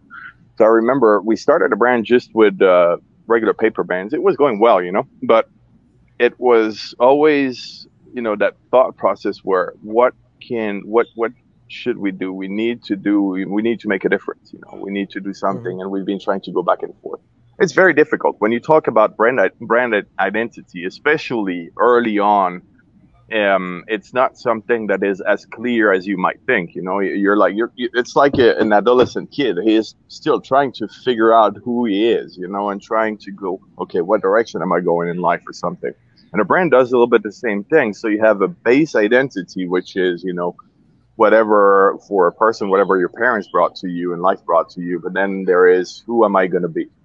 And that was really the process. What am, what are we going to do to have people actually, you know, see and recognize who we are in an easy way and at the same time make have it make sense. No, you know, you could do whatever you want, but if you just throw shit on on your product, people are going to be like, yeah, I mean, what what is it for? Why? And it's not matching the the visuals. It's not matching who you look like. What is it? So it's it was a very rough pro- uh, like process, and with my wife, we were going back and forth at the time and trying to figure out something, and you know how we're going to make a difference. And everything that came to mind sucked. I mean, it sucked. It was bad, and um, That can be frustrating. I've been there. yeah, it's it's really difficult. Uh, yeah, I, I, I bet you, you you probably. I mean, everybody that's been in business probably has been through a period like this. I mean, there is always something. So the first thing is before getting into this, yes, you can smoke through the gold. That's what it's made for. It's uh, actual 24 karat gold, and so edible gold. The same thing you would eat on pastries and stuff like this. Um, Okay. And just so you guys know, for the people who are not, you know, that's always the first question when people are new to the brand. Uh, and I'm sure there are a lot of people that listen that um, have not, you know, got into it yet. Um, where uh, the the temperature of, of tobacco burning is much lower than the one you would need to melt gold. So it's really just gonna just gonna you know stay in the same shape onto your ash. That's that's not gonna change anything. It's not burning and the whole process is completely natural. The gold is the purest quality you can have. You can actually eat it. So if you want to lick it off the wrapper, up to you. I wouldn't do it, but up to you. Um, and basically, it's you know, it's it's it's it's not going to do anything. Now, what The main year, thing. What year did you start putting the gold on there? So it was actually during the first year. It was actually during the first year. Um, it just took a couple of months to figure it out. Um, the I don't know the timeline. I, I, I, I you Oh, around around 50, uh, between uh, end of 15 and early 16. I'm not Were you- 100 percent sure yet. Were you the first person to use gold on a cigar? Because No. I know there's another company that, that fully wraps a cigar in gold. Yeah, yeah. yeah. I mean, um, I don't know if we can mention people, but uh, I think bother me. I just didn't want to mention it. I just didn't know who was first because I really don't know. No, no, no. We were we were not. We were not. I mean that that other brand has been in the market for way longer than we've been. Um, he's actually a humidor maker. Yeah, I mean it's, it's it's a friend of ours. I mean it's Daniel. Yeah. It's I know Daniel Marshall. but, but he, you know, I know he has his cigars have been around for years. I sold them Yeah. when I opened 25 years ago, but I've only seen the gold cigar. I don't know in the last four or five years, so I, I really didn't know. Yeah, I think he made it before. I think he definitely had it before us, but I don't know how how long he's been doing it. I think it, it's more of a kind of uh, limited stuff. It is extremely. So yeah, the, the the main thing that we had was you know we needed to keep the price range in the regular cigar price range market. You know that was the first Right. deal with it, and so that had been achieved. And the other thing is basically for me it had to be so there the the approach is different, right? What um, we did is for for me it was really and that's that's going back to the story. That's the day my wife came back to me and she was like, "I got it." What do you get? I know what we're gonna do. We're gonna put gold on the cigars. I was like, ah, fuck, no, I don't want. I don't want and no offense, I just didn't want to do it. I was like, you know, I want to see my wrapper. I want to see my tobacco. I I care. I, I really cared about all this because of all the time I spent with the people down there, the respect I had, you Of know, for them, their job and everything. I was like, that's not my vision of things. And all, again, all respect and, craft. and, and everything it's the for craft everybody you else. learned. Yeah. Yeah. So I was like, no, I don't want to do that. And she's like, no, you don't. They- Just listen to me. They didn't understand. I was like, oh shit. Okay, there we go. And she's Latina, right? She's from Danlí, so you already you already know you're gonna get into trouble. So it was pretty bad. I was like, oh, okay, I'm gonna get. Uh, I'm going into troubles right now. He's like, no, look, we've had. She was so. Uh, she was redesigning the boxes in the first months, uh, cleaning them up. We had like gold diamond patterns all over the boxes at the time and she was trying to make it look cleaner, smoother. So she was taking that off the boxes everywhere. She was like, "We're new, but something that people have been seeing from us is the gold colored diamond. So it was gold colored patterns of diamonds on the boxes." And I was like, "Yeah, that's right." She was like, "Why don't we use it as a secondary band? Why don't we use it as a band?" And the the main problem we had is, you know, Cavalier, and and it's Cavalier, it's Cavalier Genève, Cavalier Geneva um, Geneva for Switzerland, right? And and so it's not something especially easy for a lot of cultures or different languages to pronounce or anything. You know, it's it's uh, in English it's fine, but you have a lot of try it in Germany. Try it. I mean, I have we have people in in in Switzerland mispronounce the name for the past years, and they've been smoking the brand for the past years, and they still mispronounce the name. But I oh Chevalier or something. You don't know. It's Cavalier. So yeah, it's. I mean, you know, it, was like, what do we do? And putting that on fixed different things. So the first thing it was in on brand regarding what we were doing. You know, we, I think the brand as much as my wife and now, uh, my wife and I are all three kind of bipolar, right? Uh, in the way we we approach things, and the brand has that personality where um, it, it it has always been elegant in terms of presentation and everything, but we have that more street approach to things, to street art and stuff, and um, and I think it's always been a little bit like this. So shocking was not that much of a problem; it was pretty good actually. Uh, so we were, you know, we were like, let's let's do it. And the main thing with the diamond was, you know, how do you make people remember a name? A name is hard to remember. Try to remember the name of the guy that you just met in the street or something. You can't. It's really really hard. Few people can do it, but it's really hard. We all have too much to think about and everything. So that's that's basically ba- basic marketing, right? Um, a symbol is extremely simple to remember. A symbol can be expressed in many different ways. We never told people how to, you know, talk about the brand, but immediately people started saying the gold diamond. You know, so it was like the, the that second band became became a symbol that actually made the brand more recognizable and more easy to talk about. Because going, you know, Abe, you're you, you get you guys are in retail, right? You go in a retail shop and that guy comes in and he's like, you know, that cigar you gave me two weeks ago with that red band, and it you can be ninety percent sure the red the band was not red. It was probably blue or something. Right, right. And you turn in your humidor me a red band? Are you fucking kidding me? I have like five thousand SKUs of red bands. Which one? You know? Yeah. You know, it's So- funny because I was actually just going to chime in. You know, I have people that come into the shop and they'll say, um, you know, they smell. Oh, I had this cigar. I don't remember what it's called, but it's got the gold. It's got the gold diamond on it. And I'm like, okay, absolutely. I, I, I know. Even though they don't know the name, they know that cigar by right. the diamond. If they didn't remember the name, and that's what they're looking for.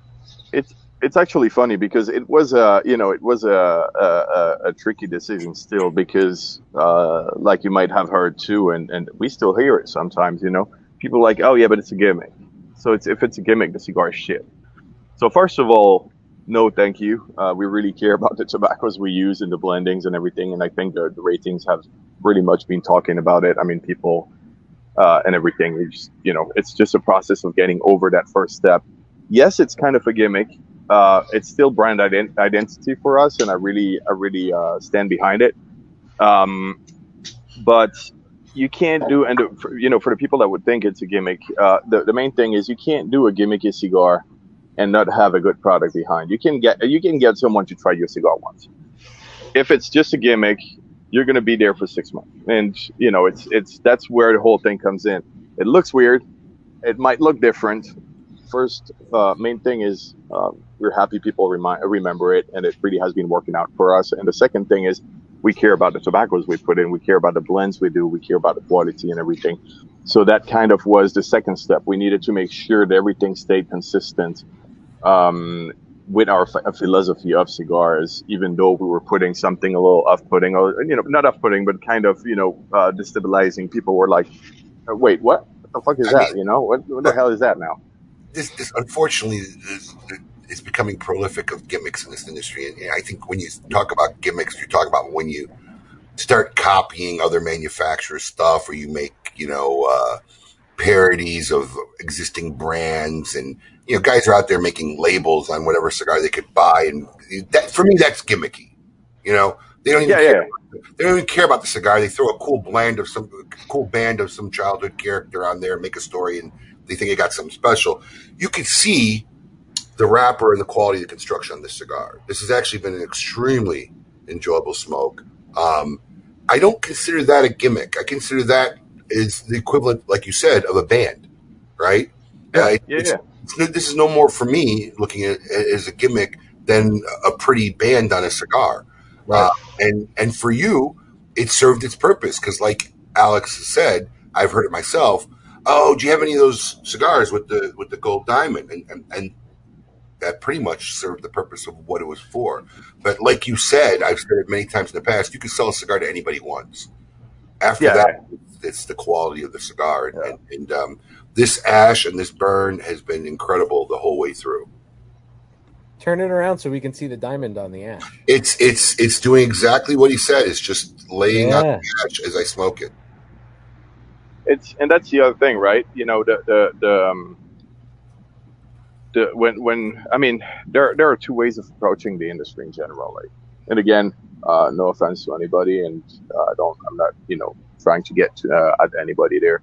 There is just it's too easy to make a cigar brand. There are too many people asking, "Hey, I want to do a cigar brand and stuff." I'm like, "Great, you know, I, I was in the same position. I want to do something. You know, I can't I can't say it's a bad idea. I can't tell you, you know, fuck up. That's my market. It's it's not. I'm I'm you know, it's, I'm like, honestly, good. You want to do it, good. But there, are, it's too easy to make a cigar brand. It's and and I, it's an industry where you need to know what you're doing. I didn't know what I was doing when I started, but I first had to go there. I had to, you know, I, I didn't have that past of a hundred years of Cuban, you know, family history and stuff. I wish I had. I didn't.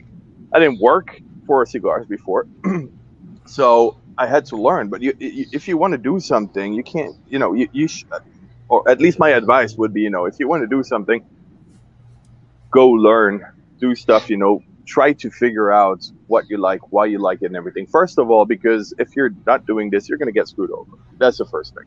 You, you, you know, you, you're not going to get. You're going to get whatever the fuck you can. They're, they're, you need you need to have a control on what you're doing. And I think again, it's too easy to just make a cigar nowadays, where you can you could just call the factory or call a shop and say, hey, do you know someone at a factory or something, or find someone at, at an event, and the guy's going to say, yeah, we we have a factory, can do a cigar for you. The problem is you don't you know you don't know what you're doing. It's like would you go into the stock market and start investing, you know, two hundred fifty million dollars split between different accounts, portfolio and stuff in your portfolio and stuff, different, you know, placements without even having uh, w- without having done it ever, just so, saw uh, just seeing it in, in TV or having a friend doing it. You wouldn't. I mean, you'd be crazy to do so. It's the same thing with the cigar industry. You know, you- it's always Mhm. been easy to make a brand. I mean, it's it's it's, it's always been easy. If- you're willing to pay for it, anybody will make you a brand. But Yeah. to, to make a brand that's successful and sells is a whole other entity. Well, I, I get asked all advice all the time. I just had somebody call me from somewhere here in Florida, a friend of my wife's, um, one of my wife's aunts, and she had this guy call me. He wants to open up a retail shop, you know, and he wanted some advice. So I, I returned his call, and the number one thing I've always seen in the course of my life, whether it's cigar business, I don't care what business in, there, there's two things that I've seen everybody completely always underestimate, which which which leads to their failure. Right? It's easy to open up a shop, but then what? Oh, what yeah. do you do? Right? Two things is they underestimate the cost Mhm. because they had no idea, and so they, they already start at below zero, negative going in, and they completely underestimate the sacrifice and dedication it takes Oh, to be it's crazy. they think I'm going to be my own boss. I'll play golf in the afternoons. You know, it'll this will be 20 great. years from now, maybe. Yeah, if you're lucky, right? If So- you're lucky, yeah. Yeah. So I mean, I I mean, when this guy was telling me his story and how big his shop, so I said, "Son of my business, what's your budget?" And when he told me his budget, I'm like, "Dude, that won't even build the bar. Forget about." You know, building a whole shop and a humidor and product that doesn't even build your. bar. Well, I know. I said, listen, I'm just going to do you a favor. Stop whatever you're doing. If you haven't signed a lease, don't sign a lease. Go work for a cigar shop. Go learn what it's really going to cost to do stuff. Because if you're building something based on I know somebody or this person a friend and he's going to build that, yeah, you're already starting screwed up. You know, and most people just I mean, it's easy to open up a place. It's easy to start a Oh, cigar line, but then what? So they underestimate the real cost of what it takes, and they start underfunded, and they completely underestimate the amount of dedication and sacrifice and work it's going to take to actually become successful or stay alive or you know make something of it. And I see that all the time. and then you know you're gonna hit like nice spots and bad spots especially when you start you might you might start i remember we started well and then we got some issues, and we just completely got like we, we took some really bad hit in the face. We entered the U.S. The brand started growing.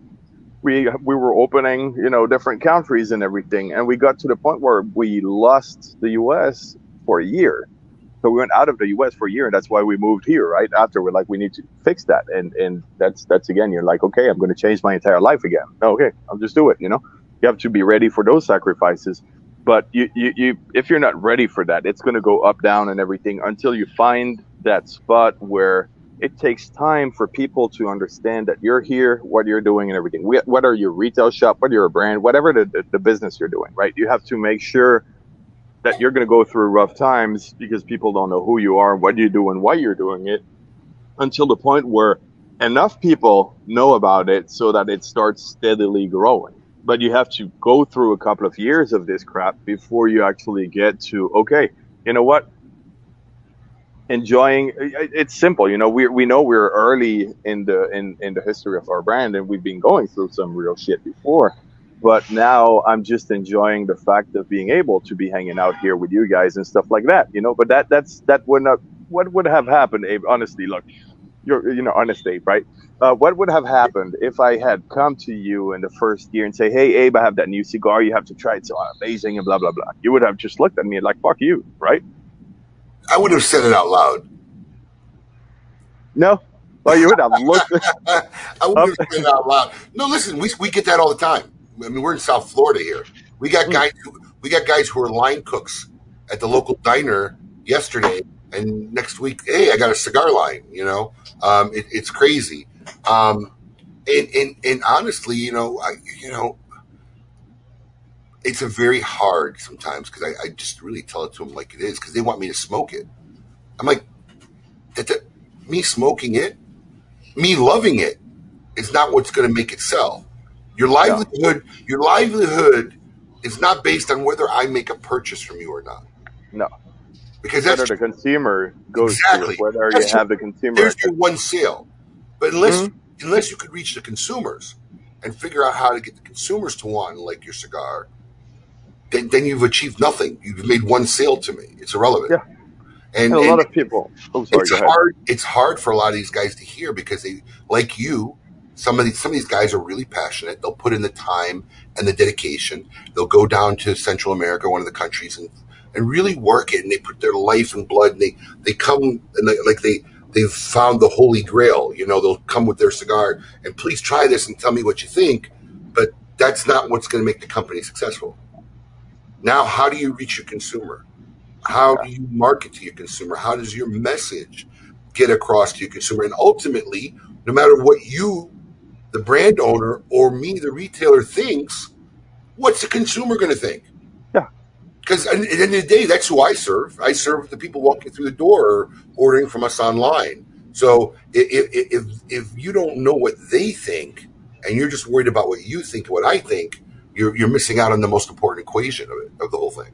you know the first the first thing is it's great to have a great product. You can sell a crappy product as well as you can sell a great product. That's really not even important. And it's sad to say but it's the case. That's funny. the real the real it's uh, you know it, I, I really think that. Uh, the real thing is your brand is and has to be considered as a separate person. And that person has to have an identity and that identity has to talk to people and you have to find a way to put it in front of people so that people are actually wanting to discuss with it or learn about it you know exchange with it and that lo- the, that last little part is the the, the, the hardest hardest of, uh, of it all you know we're all on social media how many freaking cigars do you see up there every day lines different. I've never heard of. I've been in this business 25 years and I see lines I've never heard of every day. Yeah.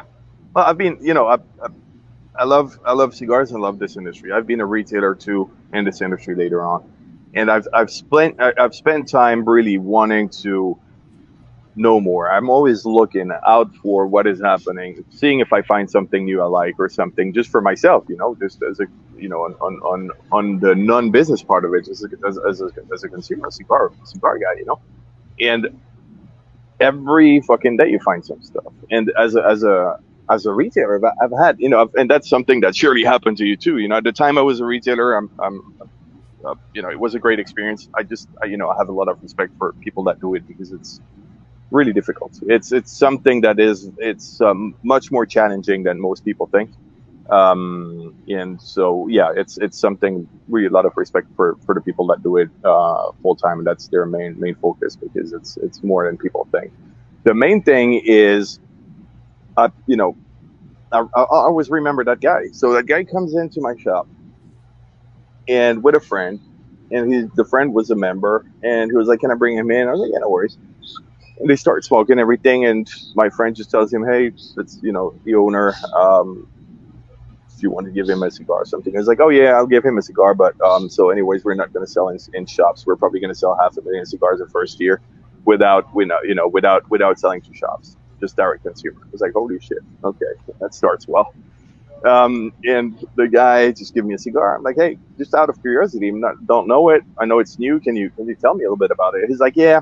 So you know, I've been smoking cigars and uh, with my partners, and um, there is you know there's nothing good in the market. We tried we tried cigars and they're not good, so we decided to do the best cigar you know ever. Basically, that's literally like not the same words, but that was it.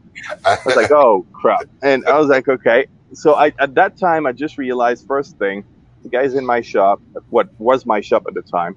And um, the second thing is uh, the guy has no fucking idea that I have a brand too, you know? That's pretty interesting. So you're basically talking crap to me twice in the same fucking first sentences. I mean, that's pretty good. You start well, my guy. It's a good start, Let's- Yeah, that's that's amazing. Let's continue like this. And uh, you know, just not talking. okay, can you tell me a little bit about this? He's like, so yeah, we found that, and that's the other trap. That's a trap that always happens in this industry. And I, I was, you know, I'm like, oh crap, again. We found And the some guy's like- special tobacco. Yeah, no, the guy was like, so as we we couldn't figure out any, there is no good cigars in the market. Um, we went to the Dominican Republic and uh, we met that guy that was like the, you know, the whole story. He was probably the founder of Cohiba, the Partagas, and run the factory in, in Cuba, and was Castro's friend and whatever the whole thing. He's like, oh. Eh? And Plasencia's step cousin. Yeah, something like this, but without knowing Plasencia, right? Yeah. And the guy, the guy was like, so we, we hired him and we made a factory. He's our general manager and master blender and, and stuff. And uh, you're smoking this cigar, and you're like, I can't smoke this shit. Uh, That's really, really bad. Really, really. I mean, it, it, you know, uh, that, that, that, that one cigar, that particular line, and I won't say whoever it is, uh, it's not relevant, but it was really bad. And uh, the guy was with his speech and everything. And I was like, man, so you got screwed because I didn't, you know, you basically one more that met that Cuban master that did everything and uh, probably was um, driving tourists around during uh, in Cuba or something. And second, um, I started asking him, okay, I understand um, your your point of view, your thing. That's all good. I was like, what, you know, I really like that cigar XYZ. What do you think about it? Oh, I think I don't know it. Oh, I've had that. Uh, you know, did you try that um, foundation this or that tatuaje or that Partagas D4 stuff? And he's like, no, I think I had that uh, Oyo. Those brands I don't know. I'm like, so you never starting talking about Padron? Oh no, I don't know that. I was like, did you ever fucking smoke a cigar? It's like, holy shit. And you're sitting there like a retailer first, uh, you know, retailer or brand owner slash brand owner slash uh, brand owner slash retailer because that's really brand owner is, is, is what, what we do, right? And sitting there, I was like, "Holy shit, that's crazy!" And you know, when you when you've done it, and you know when you've when you've been producing cigars, and you know that when someone throws five hundred thousand cigars at you in the first year without selling to a shop, only direct to consumer, without ever having been present anywhere, and nobody knowing the brand, you're like, "Yeah, that's an interesting challenge." I mean, I wish you all the luck of the world, you know, but that's probably not going to happen. Yeah, he's starting out very poorly out of the gate. Mm-hmm. Out of the But- gate. So but you know how it is. That's that's something that sadly happens too much. So as you did, and I always said, you know, when people if people want advices, I'm definitely probably not the best advice they can get. They can find people that have been in the industry for much longer than I that have have gone already much further than we did. But if someone wants to, I've always been open to you know to help out and try to figure out solutions and, and give them some advices. But when you start like this, it's not good. That's that's really really bad. I've always I've always said a very smart man can learn something from anybody. And that's the truth. You know, you could learn something from a simpleton if you really are, you know, observant and intelligent. So that's a lesson out there. Anyway, before we get to bring Coupon, I just want to ask you one more thing. You have a new cigar out. Yes, the Yeah, B2. we do. Tell us a little bit about this new cigar. So it's actually what I'm smoking right now. Um, so it's the the Viso Jalapa. I if you can see it uh, right there. So it's the the it's a soft box pressed. Um, comes in in five different sizes: Robusto, Robusto Gordo, Toro, Toro Gordo, and Torpedo. But the main thing is, I think the most for me the most important part was really the blending process. I always have that weird thing where uh, one tobacco in specific always starts like turning in my head for months. It's just there again and again and again. I'm like, I've never worked with this, but I, I really have a problem. I need to do something. So it's always the same process. End up going down there, get the tobacco, start working around it. So we started working around this. Um, and that specific tobacco that was running all the time in my head is Viso Jalapa. So Jalapa is in an area in, in Nicaragua. Viso is, you know, for those who don't know, for example, it's it's it's basically the middle part of the plant. You have seco on the down part, without going through the cortes, but seco, viso, and ligero. So the the fun part of it is I wanted that wrapper because it is extremely flavorful. It's sweet, it's deep, it's rich, it's oily. You know, when you have that, and and just kind of fascinated me. So we started working around it and worked around 100% Nicaragua. Everything we do is in Honduras, right? But the, the, the cigar, this particular cigar is 100% Nicaraguan cigar. Binder, filler, wrapper, everything. And it just came out really, really rich. Uh, I think it's definitely fitting a new spot in the portfolio we had because it's, um, you know, every time we do something, we try to have it make sense in what we offer. And I really think it opens that spot to a, what I would call new school Maduro, something that is um, on the heavier side, that is really rich, um, that that you know you, the kind of cigar for me that smokes a little bit of everything and not not easily towards always very strong cigars. It's kind of cigar I smoke and I'm like, okay, I'm going to take a little break and I'm going to have another one after. but Similar, that's that's similar price point. yes, yeah, similar price points. It's actually anywhere between eight and something and nine fifty. Um, it's already started shipping to retailers. it started shipping to retailers. Um, it's actually fairly crazy. Uh, we've never seen a launch. Uh, I feel like I just started launching a limited edition or something because the demand has been I'm grateful for that, and um, I appreciate everybody's support. Awesome. Um, but it's something you can start finding, and um, the, yeah, the cigar pretty recommended if you like something rich, oily, and sweet. Nice little spices to it. Um, definitely go try it. That Viso Jalapa is is really a magical piece of tobacco right there. It's something that is that brings so much depth into the the the, the, the, the profile. I really think uh, something to try out if you guys have a chance.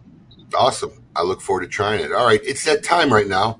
Let's get our man uh, William Cooper out and let's see what the scoop is this week.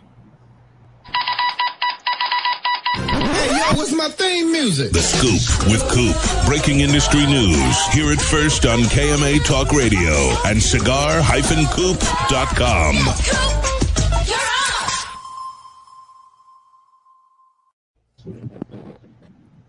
Oh, There he is. he's got a Good new morning. We had to do, do a little move today. Yep. Good morning, everybody. I don't know. Sixers. I don't know where you moved to, but it's working real good. Sixers and seven, Coop. Sixes and seven. Um, I mean, wow. I mean, after after Wednesday night, what can you say? We uh, we look dead. We look dead Wednesday night. What a dumpster fire of a game last night too, but we we pulled it off. It was. It was. It was. So uh, we got Game Seven. We'll see what happens. I mean, we, it, we're. I think at this point, I'm happy to get to the Game Seven. So Sorry for hijacking the show, Ed. Go ahead. No, it's all right, but Coop's oddly sitting like on the edge of the screen. Uh, it's It yeah. It's a, there's a. lo- I'm trying to avoid some of the sunlight here. Is the problem? Oh, okay. Well, there you go. You're good. You're good. You don't got to lean. No, I was curious. It's Uh, a good it thing. It's good. like in paintings, you know, you don't want to have the object or the, the, the main focus in the middle. You need Right. a little bit of angle. I think it works Right. out. Exactly. Exactly. It's your art. Yes. Well, I'm, I'm, I'm heavily drawn to the floral pattern on the wall, but Yes, I just noticed it's beautiful. But, but either way, what is the scoop this week, my friend? Well, and I'll put Sebastian on the spot a bit because he actually had some news that broke the last couple of days on a couple of things he's going to be previewing at the trade show. So, Sebastian, can I turn it over to you to kind of give a little details on that? Yeah, yeah, yeah. That sounds good. I thought I was stu- I I was done talking. The Paul deGrasse method of work is have somebody else do it. Well, exactly. No, yeah, it's uh, we're actually pretty excited. So for those who know, we've we've we have that habit of doing uh, one release a year for limited edition. Uh, last year, the release because of the whole you know mess during the year, the factory closing in Honduras for a couple of months, uh, early stage on the year with COVID and everything, it pushed everything back to the end of the year. Normally, it comes out and is showcased around the trade show, which is uh, so the limited edition for us is always like a little laboratory or you know a playground. So I, I go around and try to find stuff that I can't find for regular production or tobaccos that, you know, in that case, there is one tobacco that had not been used in the industry yet. It's tobacco that is used in other industries. And we process it and work around it in a way that, you know, we bring a new experience. So we do that. And um, it's always, uh, I think this year worldwide, it's uh, only 1,650 10 count boxes. It's a Toro size. Um, it's always been for me, you know, one of the fun projects of the year. It's something preparing in advance, working around stuff that I had never worked on, and you know, the the hard part of it, it's always something that's I'm never going to work with anymore. Usually, you know, we've never repeated anything in there or anything, so it's it was a it's always a fun process. So that's going to come out being showcased at the show at PCA in July, a couple of weeks actually Nice. Um, and uh, it should be reaching retailers uh, anywhere in July after the show, so second part of July. Um, we're give or take uh, getting to the point where it's all gone. Uh, we have everything. It, every rep, every you know, the sales team usually takes care of everything, and we split the amount for the US through them.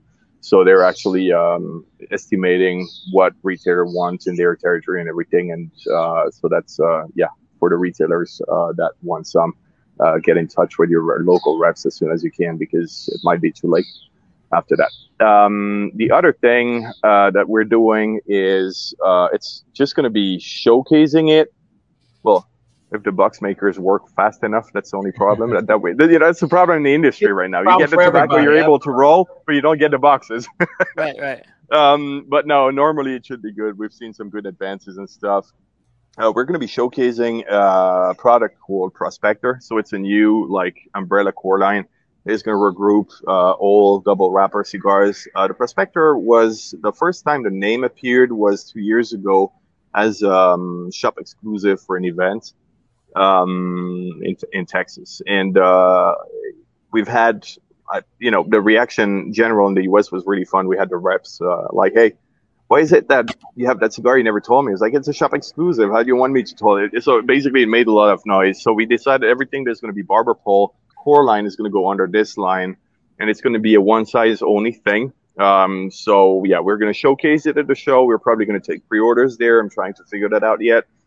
Uh, still, um, and then it should be arriving official in the market in the second part of the year. So anywhere around, you know, a fall, winter, something like this. And of course, we're going to showcase the new uh, Viso Jalapa line too, which Excellent. is half new. Excellent. What else you got going on, Coop? Well, thanks, Sebastian. Um, oh, so Quesada Cigars. Yep, Quesada Cigars uh, made a big announcement this week. Um, this is their first new line in two years. Um, and it's going to come under the Casa Magna brand. It's called Casa Magna Liga F. Now, up until really this point, most of Casa Magna has been made through Plasencia in Nicaragua, and, and there was one release actually out of Honduras they did. This one's actually going to be made by the Quesadas in the Dominican Republic. So this is Plasencia is not involved with this one, um, and uh, it's Liga F because it stands for Liga Fuerte. It's a stronger um, Casa Magna. It's going to feature sun-grown Corojo wrapper over Dominican binder and Nicaraguan and Dominican fillers. It's going to come in four sizes. Uh, pricing is going to range from 580 to 970 depending on which size you get. And that That's will be a, that's a big range. well because one is a petite Corona. That's why it's four and a quarter by forty. say, that's a big Yeah, range. yeah. The other ones are all in that nine dollar range because they're they're Toro, Robusto, and Churchill.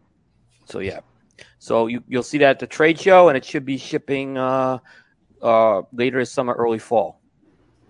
Maybe that'll uh, resuscitate some life into that brand. Yeah, I mean, I, they, there's something that really needed to come out with something, and they need to kind of create some buzz. I think this is good for them. Um, it got a lot of positive feedback I got this week on on this. They were ha- People were happy to see Quesada putting something out. Yep. Yep. It's, it's good to hear in the news, other than something that's selling one of their front mark names. right, right.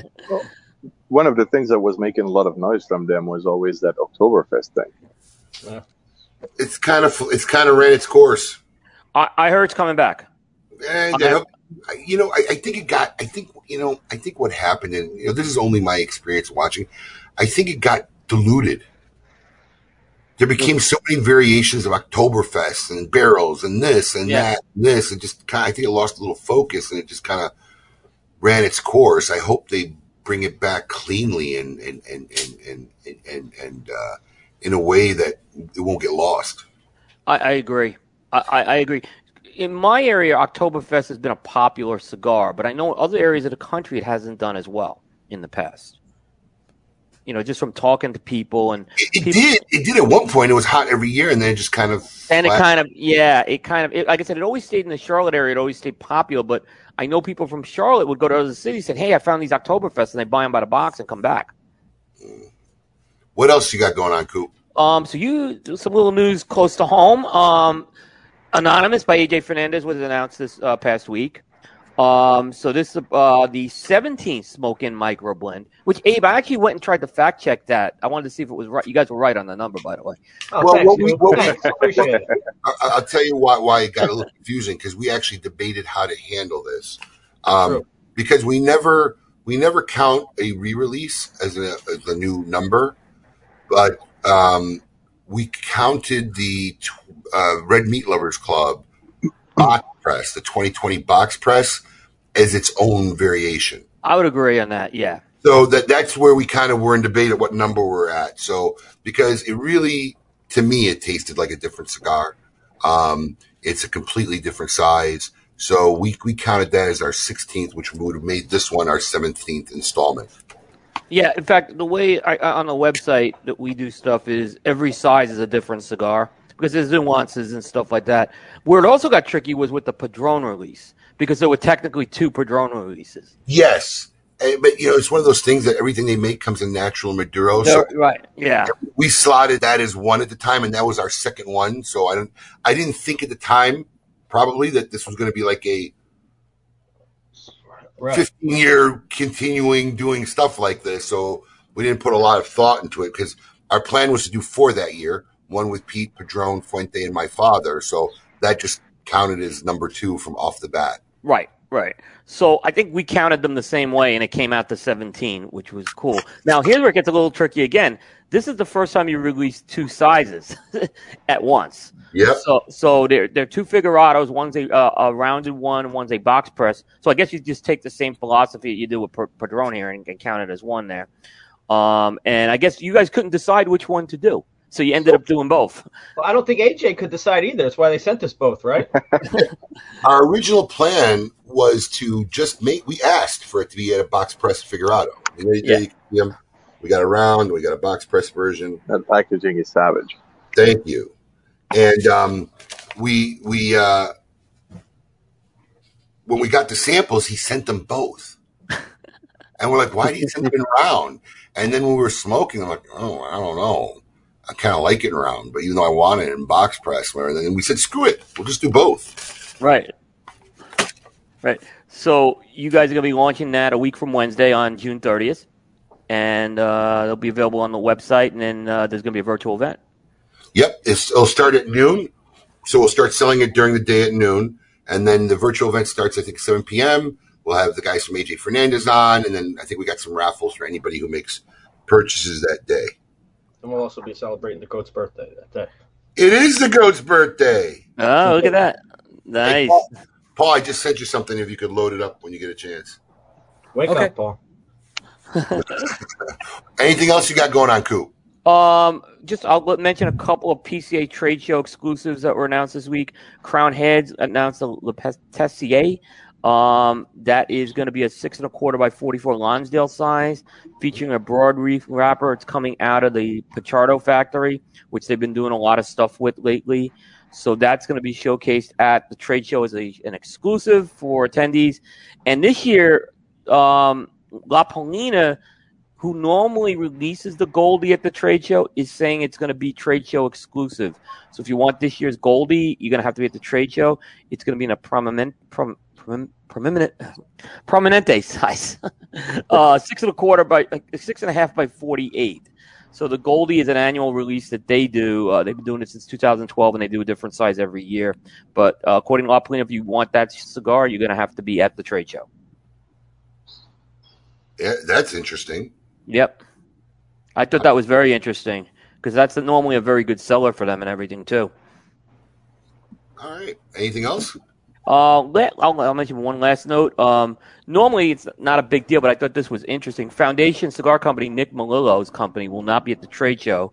Uh, he's saying it's due to business and familial reasons why he's not going to be there. But what I thought was interesting about this announcement is he actually got Scott Pearce to make a quote in the press release, basically, um, you know, kind of, I guess, I don't want to say supporting Nick, but kind of uh, being understanding to Nick staying home. Um, and it was pointing out that even though Foundation's staying home, they're still supporting PCA and the advocacy efforts. But I'd never seen anything like that before in covering, you know, who's at the trade show and who's not at the trade show. That the executive director of the PCA actually makes a quote in the press release. So I don't know- move.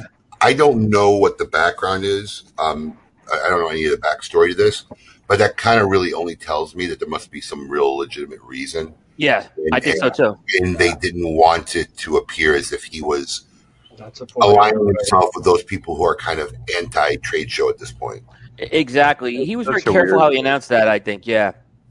So I, I think you're right on with that, Abe. So that that's that's what that that's what that tells me. So is It's that gonna be interesting though. Yeah, this listen, this is going to be this is going to be an interesting year too of this industry. It'll be very interesting. A lot of things going on. It's such a yo. It's absolutely crazy. I mean, the whole when when you look at behind the curtains right now, there are some scary things happening. Yeah, there's some really scary things happening. Yeah, there's Paul in a shower cap behind the curtain. That's what scares everybody. um, Coop, is Some that all, you, people like it. is Yeah, that all that- you got this week? That's what I got for this week. All right, and they can check you out. Uh, anything going on you're posting up that people could look forward to? Uh, we're going to be doing all of our PCA stuff over the next uh, two to three weeks. So that's going to be our, our heavy focus going on that. Um, review wise, we have the Cohiba Serie M review coming out this week. So you can look forward to that. Cool. For more information, oh, check them out at uh, cigar-coop.com. Thank you. You've been posting a lot lately. A lot Yeah, of no. going on, huh? It's been busy. It's been very busy for us. Yeah. Yeah. Thanks, Sebastian. Yeah, we've been very busy the last week. All right. Now it's that time that seems to get everybody excited every week. Uh, we have a lot of our fans who are involved in this decision making process, but it's time for season two Tale of the Tape Pro Wrestler Edition.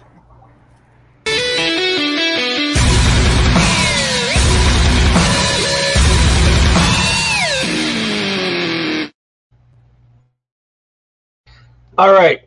Continuing our top wrestlers of all time, coming in at number eight for me, Antonio Inoki. Um, this pick is kind of a catch 22 for me because I feel like a lot of the hardcore guys are going to say, I can't believe you only put him at eight. And everybody else is going to say, Who the hell is that? So, I mean, I felt like with an American audience and uh, and whatnot, and us, you know, being the American market, eight was fair. Uh, this is another guy who's a, a wrestling legend, especially in Japan. He's probably a god in Japan. Uh, wrestled for another 400 years, like like some of the guys on our list. And more importantly for me, he actually had a legendary match with my number three top boxer of all time, Muhammad Ali, who uh, many people consider that match the precursor to MMA. Go ahead, Coop. Fantastic pick uh, on that one for sure. I people may think this one's a little low, but um, I'm to go with number eight as being The Rock. You know, The Rock really has everything going for him. Um, he technical, great technical wrestler, great uh, charisma on screen, championships he's got, headlining the big events.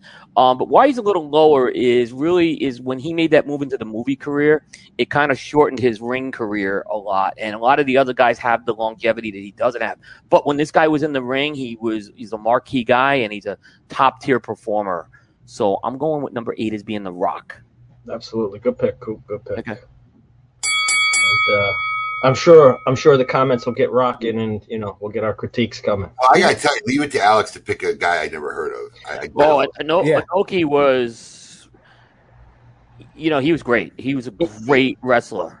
Listen, I'm telling you, um, the hardcore guys are going to yell at me, and, everybody else is going to be like, like, like, you know, who's that guy? I never heard of him. And I'm shocked that Rock was actually that low on your list. Probably, Well- I don't know if Rock will make Alex's list. Well, me and Coop discussed this, and there's a there's a thing with guys who were like, you know, huge superstars, but they really didn't have the longevity because they started going to different area. You know, back in the day, a lot of guys weren't jumping into movies and, and like becoming full on actors. So, Well, I mean, let, let's be real. Not a lot of them can. Right, I agree, Right. I agree. Rock- but they, they cut. Rock will tell you he struggled early on. He took a lot of did. lessons. He, took, he took his transition seriously and tried to become a better actor. He did. You know, His He- his my favorite quote from him is the fact that his daughter still does not believe he's the voice of Maui in Moana. Right.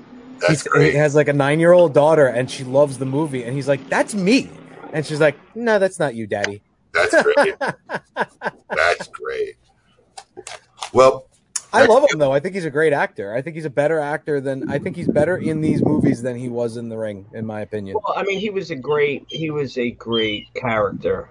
Yeah. um, Yeah, good showman, wrestling. yes. a good great showman. So you know, definitely transitioned well over to acting. His his father was a hell of a wrestler too, Rocky Yes. Johnson. Yeah, great wrestler. Um, I mean, I followed him growing up, Rocky Johnson. Well, there you go. Yeah. All right, there you have it. Our third week in season two of Tale of the Tape uh, Pro Wrestling. Uh, before we go to our insane asylum, um, I, I take the compliment well. Thank you on the packaging comment, uh, Sebastian Anonymous. We had we sometimes we have the most fun when we get creative with stuff The like group think is always the most fun. Yeah, and, and we, we we were working on our new ad for it yesterday. Paul, you want to slap it up? I said to Paul, kind of like this one. We put this one up yesterday. Awesome. So yeah, we, What scares me. right? That's amazing. Yeah, the, we- the, the, the process of, of creating is always interesting. Right? It is. Always- It's challenging, but it, it brings that you know ex, like excitement in doing this, and you're like, you know, what do we do to make it really something that pops out that makes it? I, I really like it, man. It- It's uh, the funnest. yeah. It's the funnest stuff. And and what's you know, we always work on the cigar first. You know, so we work on a cigar, and then we then we have fun with it. But like you said earlier, the core is working out what we think is going to be a great blend that But- people enjoy. But the genius, the genius thing that you said, Sebastian, because I, you know, I'm a, I'm a marketing major and and uh, studied marketing and branding most of my adult life. That's what I do for a living. You you brought up uh, a theory that's like as old as as advertising is in its life that brands are a personality. Carl Jung said that all brands are a personality. We like them and we love them and we hate them just like we do people.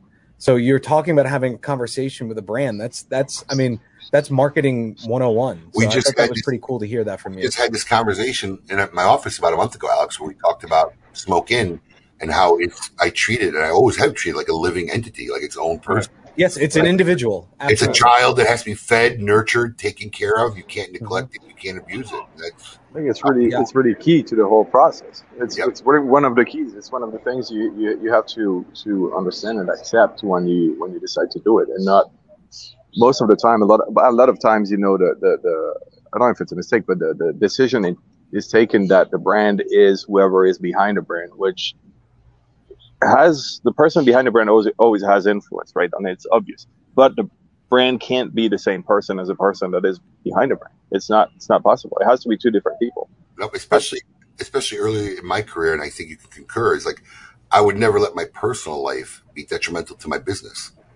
I, I would suffer before I would strain the business to alleviate shit going on in my personal world. I mean, I just Yeah. and that's how you would treat a child, you know, right? You wouldn't make your child suffer to make your life easier, and that's how I will Right, treat right. the business. All right. Well, that being said, it's that time. Uh, before we do it, let's put up that code one more time for the Cavalier cigars. Today Oh, and yes, tomorrow, absolutely. today and tomorrow only, save 15%. SmokeInn.com, use the code GOLD, G O L D, should be easy to remember. And now, in typical AMA fashion, well, let's close out this uh, Saturday morning with a cigar insane asylum. Welcome to the Cigar Asylum, did you know I'm utterly insane? We all go a little mad sometimes. Where logic and reason cease to exist.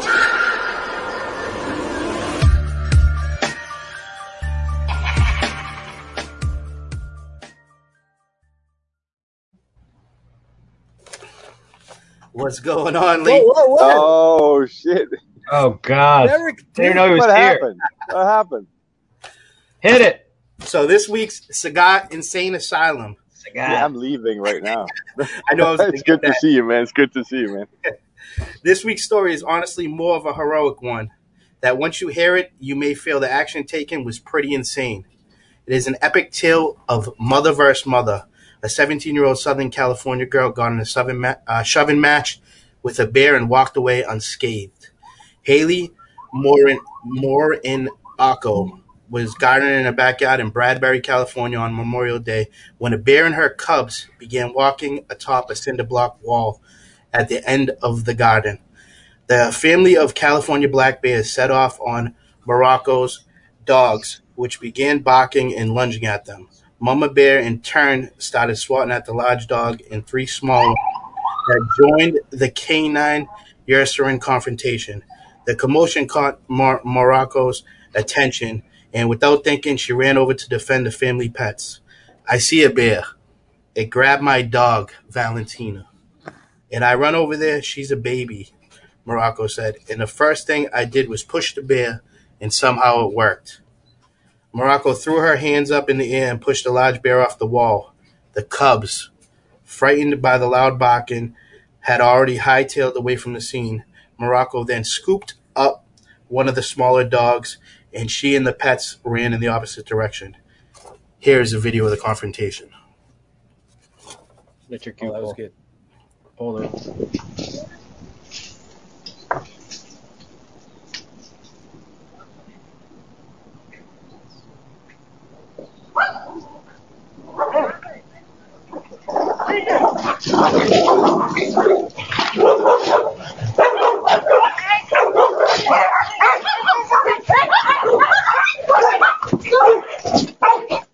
it.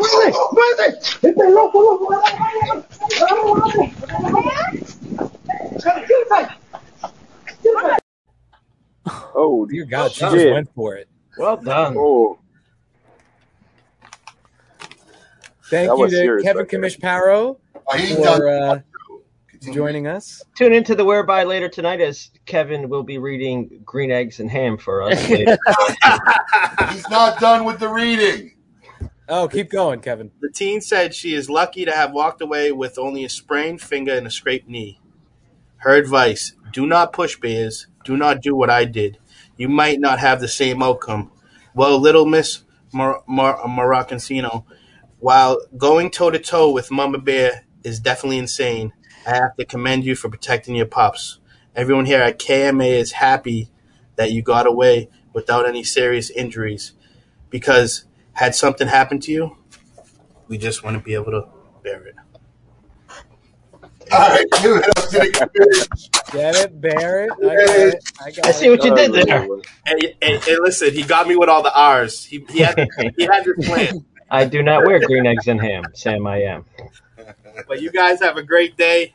Glad to be a part of this. My man. And Mike, Good to you, man. It's good to see you, man. Thank Yep, you, Kevin. yep. You have a good Thank you, weekend. Kevin. Yeah. Yeah, you had to put a special guest on for the. Look, he's even got the pasta sauce on the paper I gave him. I had Italian last night.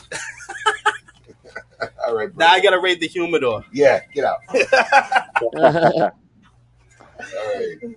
All right. Listen, Coop, thanks as always for being part of the show. Thank you. Bastion, pleasure to have you on KMA first time. We always love it. Um, we will see you at the PCA, I guess, in a couple of weeks. Sounds great. My That pleasure, and thank you for having me. That's uh, it's been great. It's been That great. should be fun. Don't forget, don't forget about this for the rest of the weekend. G O L D. You can check that out. G O L D. Yep. Um, we will have a best of next week because I will be traveling on a family vacation. So uh, if we if we don't catch it beforehand, don't forget the uh, anonymous drop on June thirtieth. Um, and other than that, to all the fathers out there, I will say this: Look, it is genetically, uh, in you know, women are genetically prone to to always nurture and tend their kids, while you know men oftentimes will have the capacity to be able to just get up and leave, and it happens. So to all those good fathers out there who always stuck it out, provided for their family, helped nurture and raise their children, uh, salute. I commend you. Happy Father's Day to all the amazing dads out there. Sometimes we don't get as much credit as we should, but uh, we do the good work. So cheers. Cheers. Cheers. Cheers. We'll see you in two weeks, everyone. Keep it lit.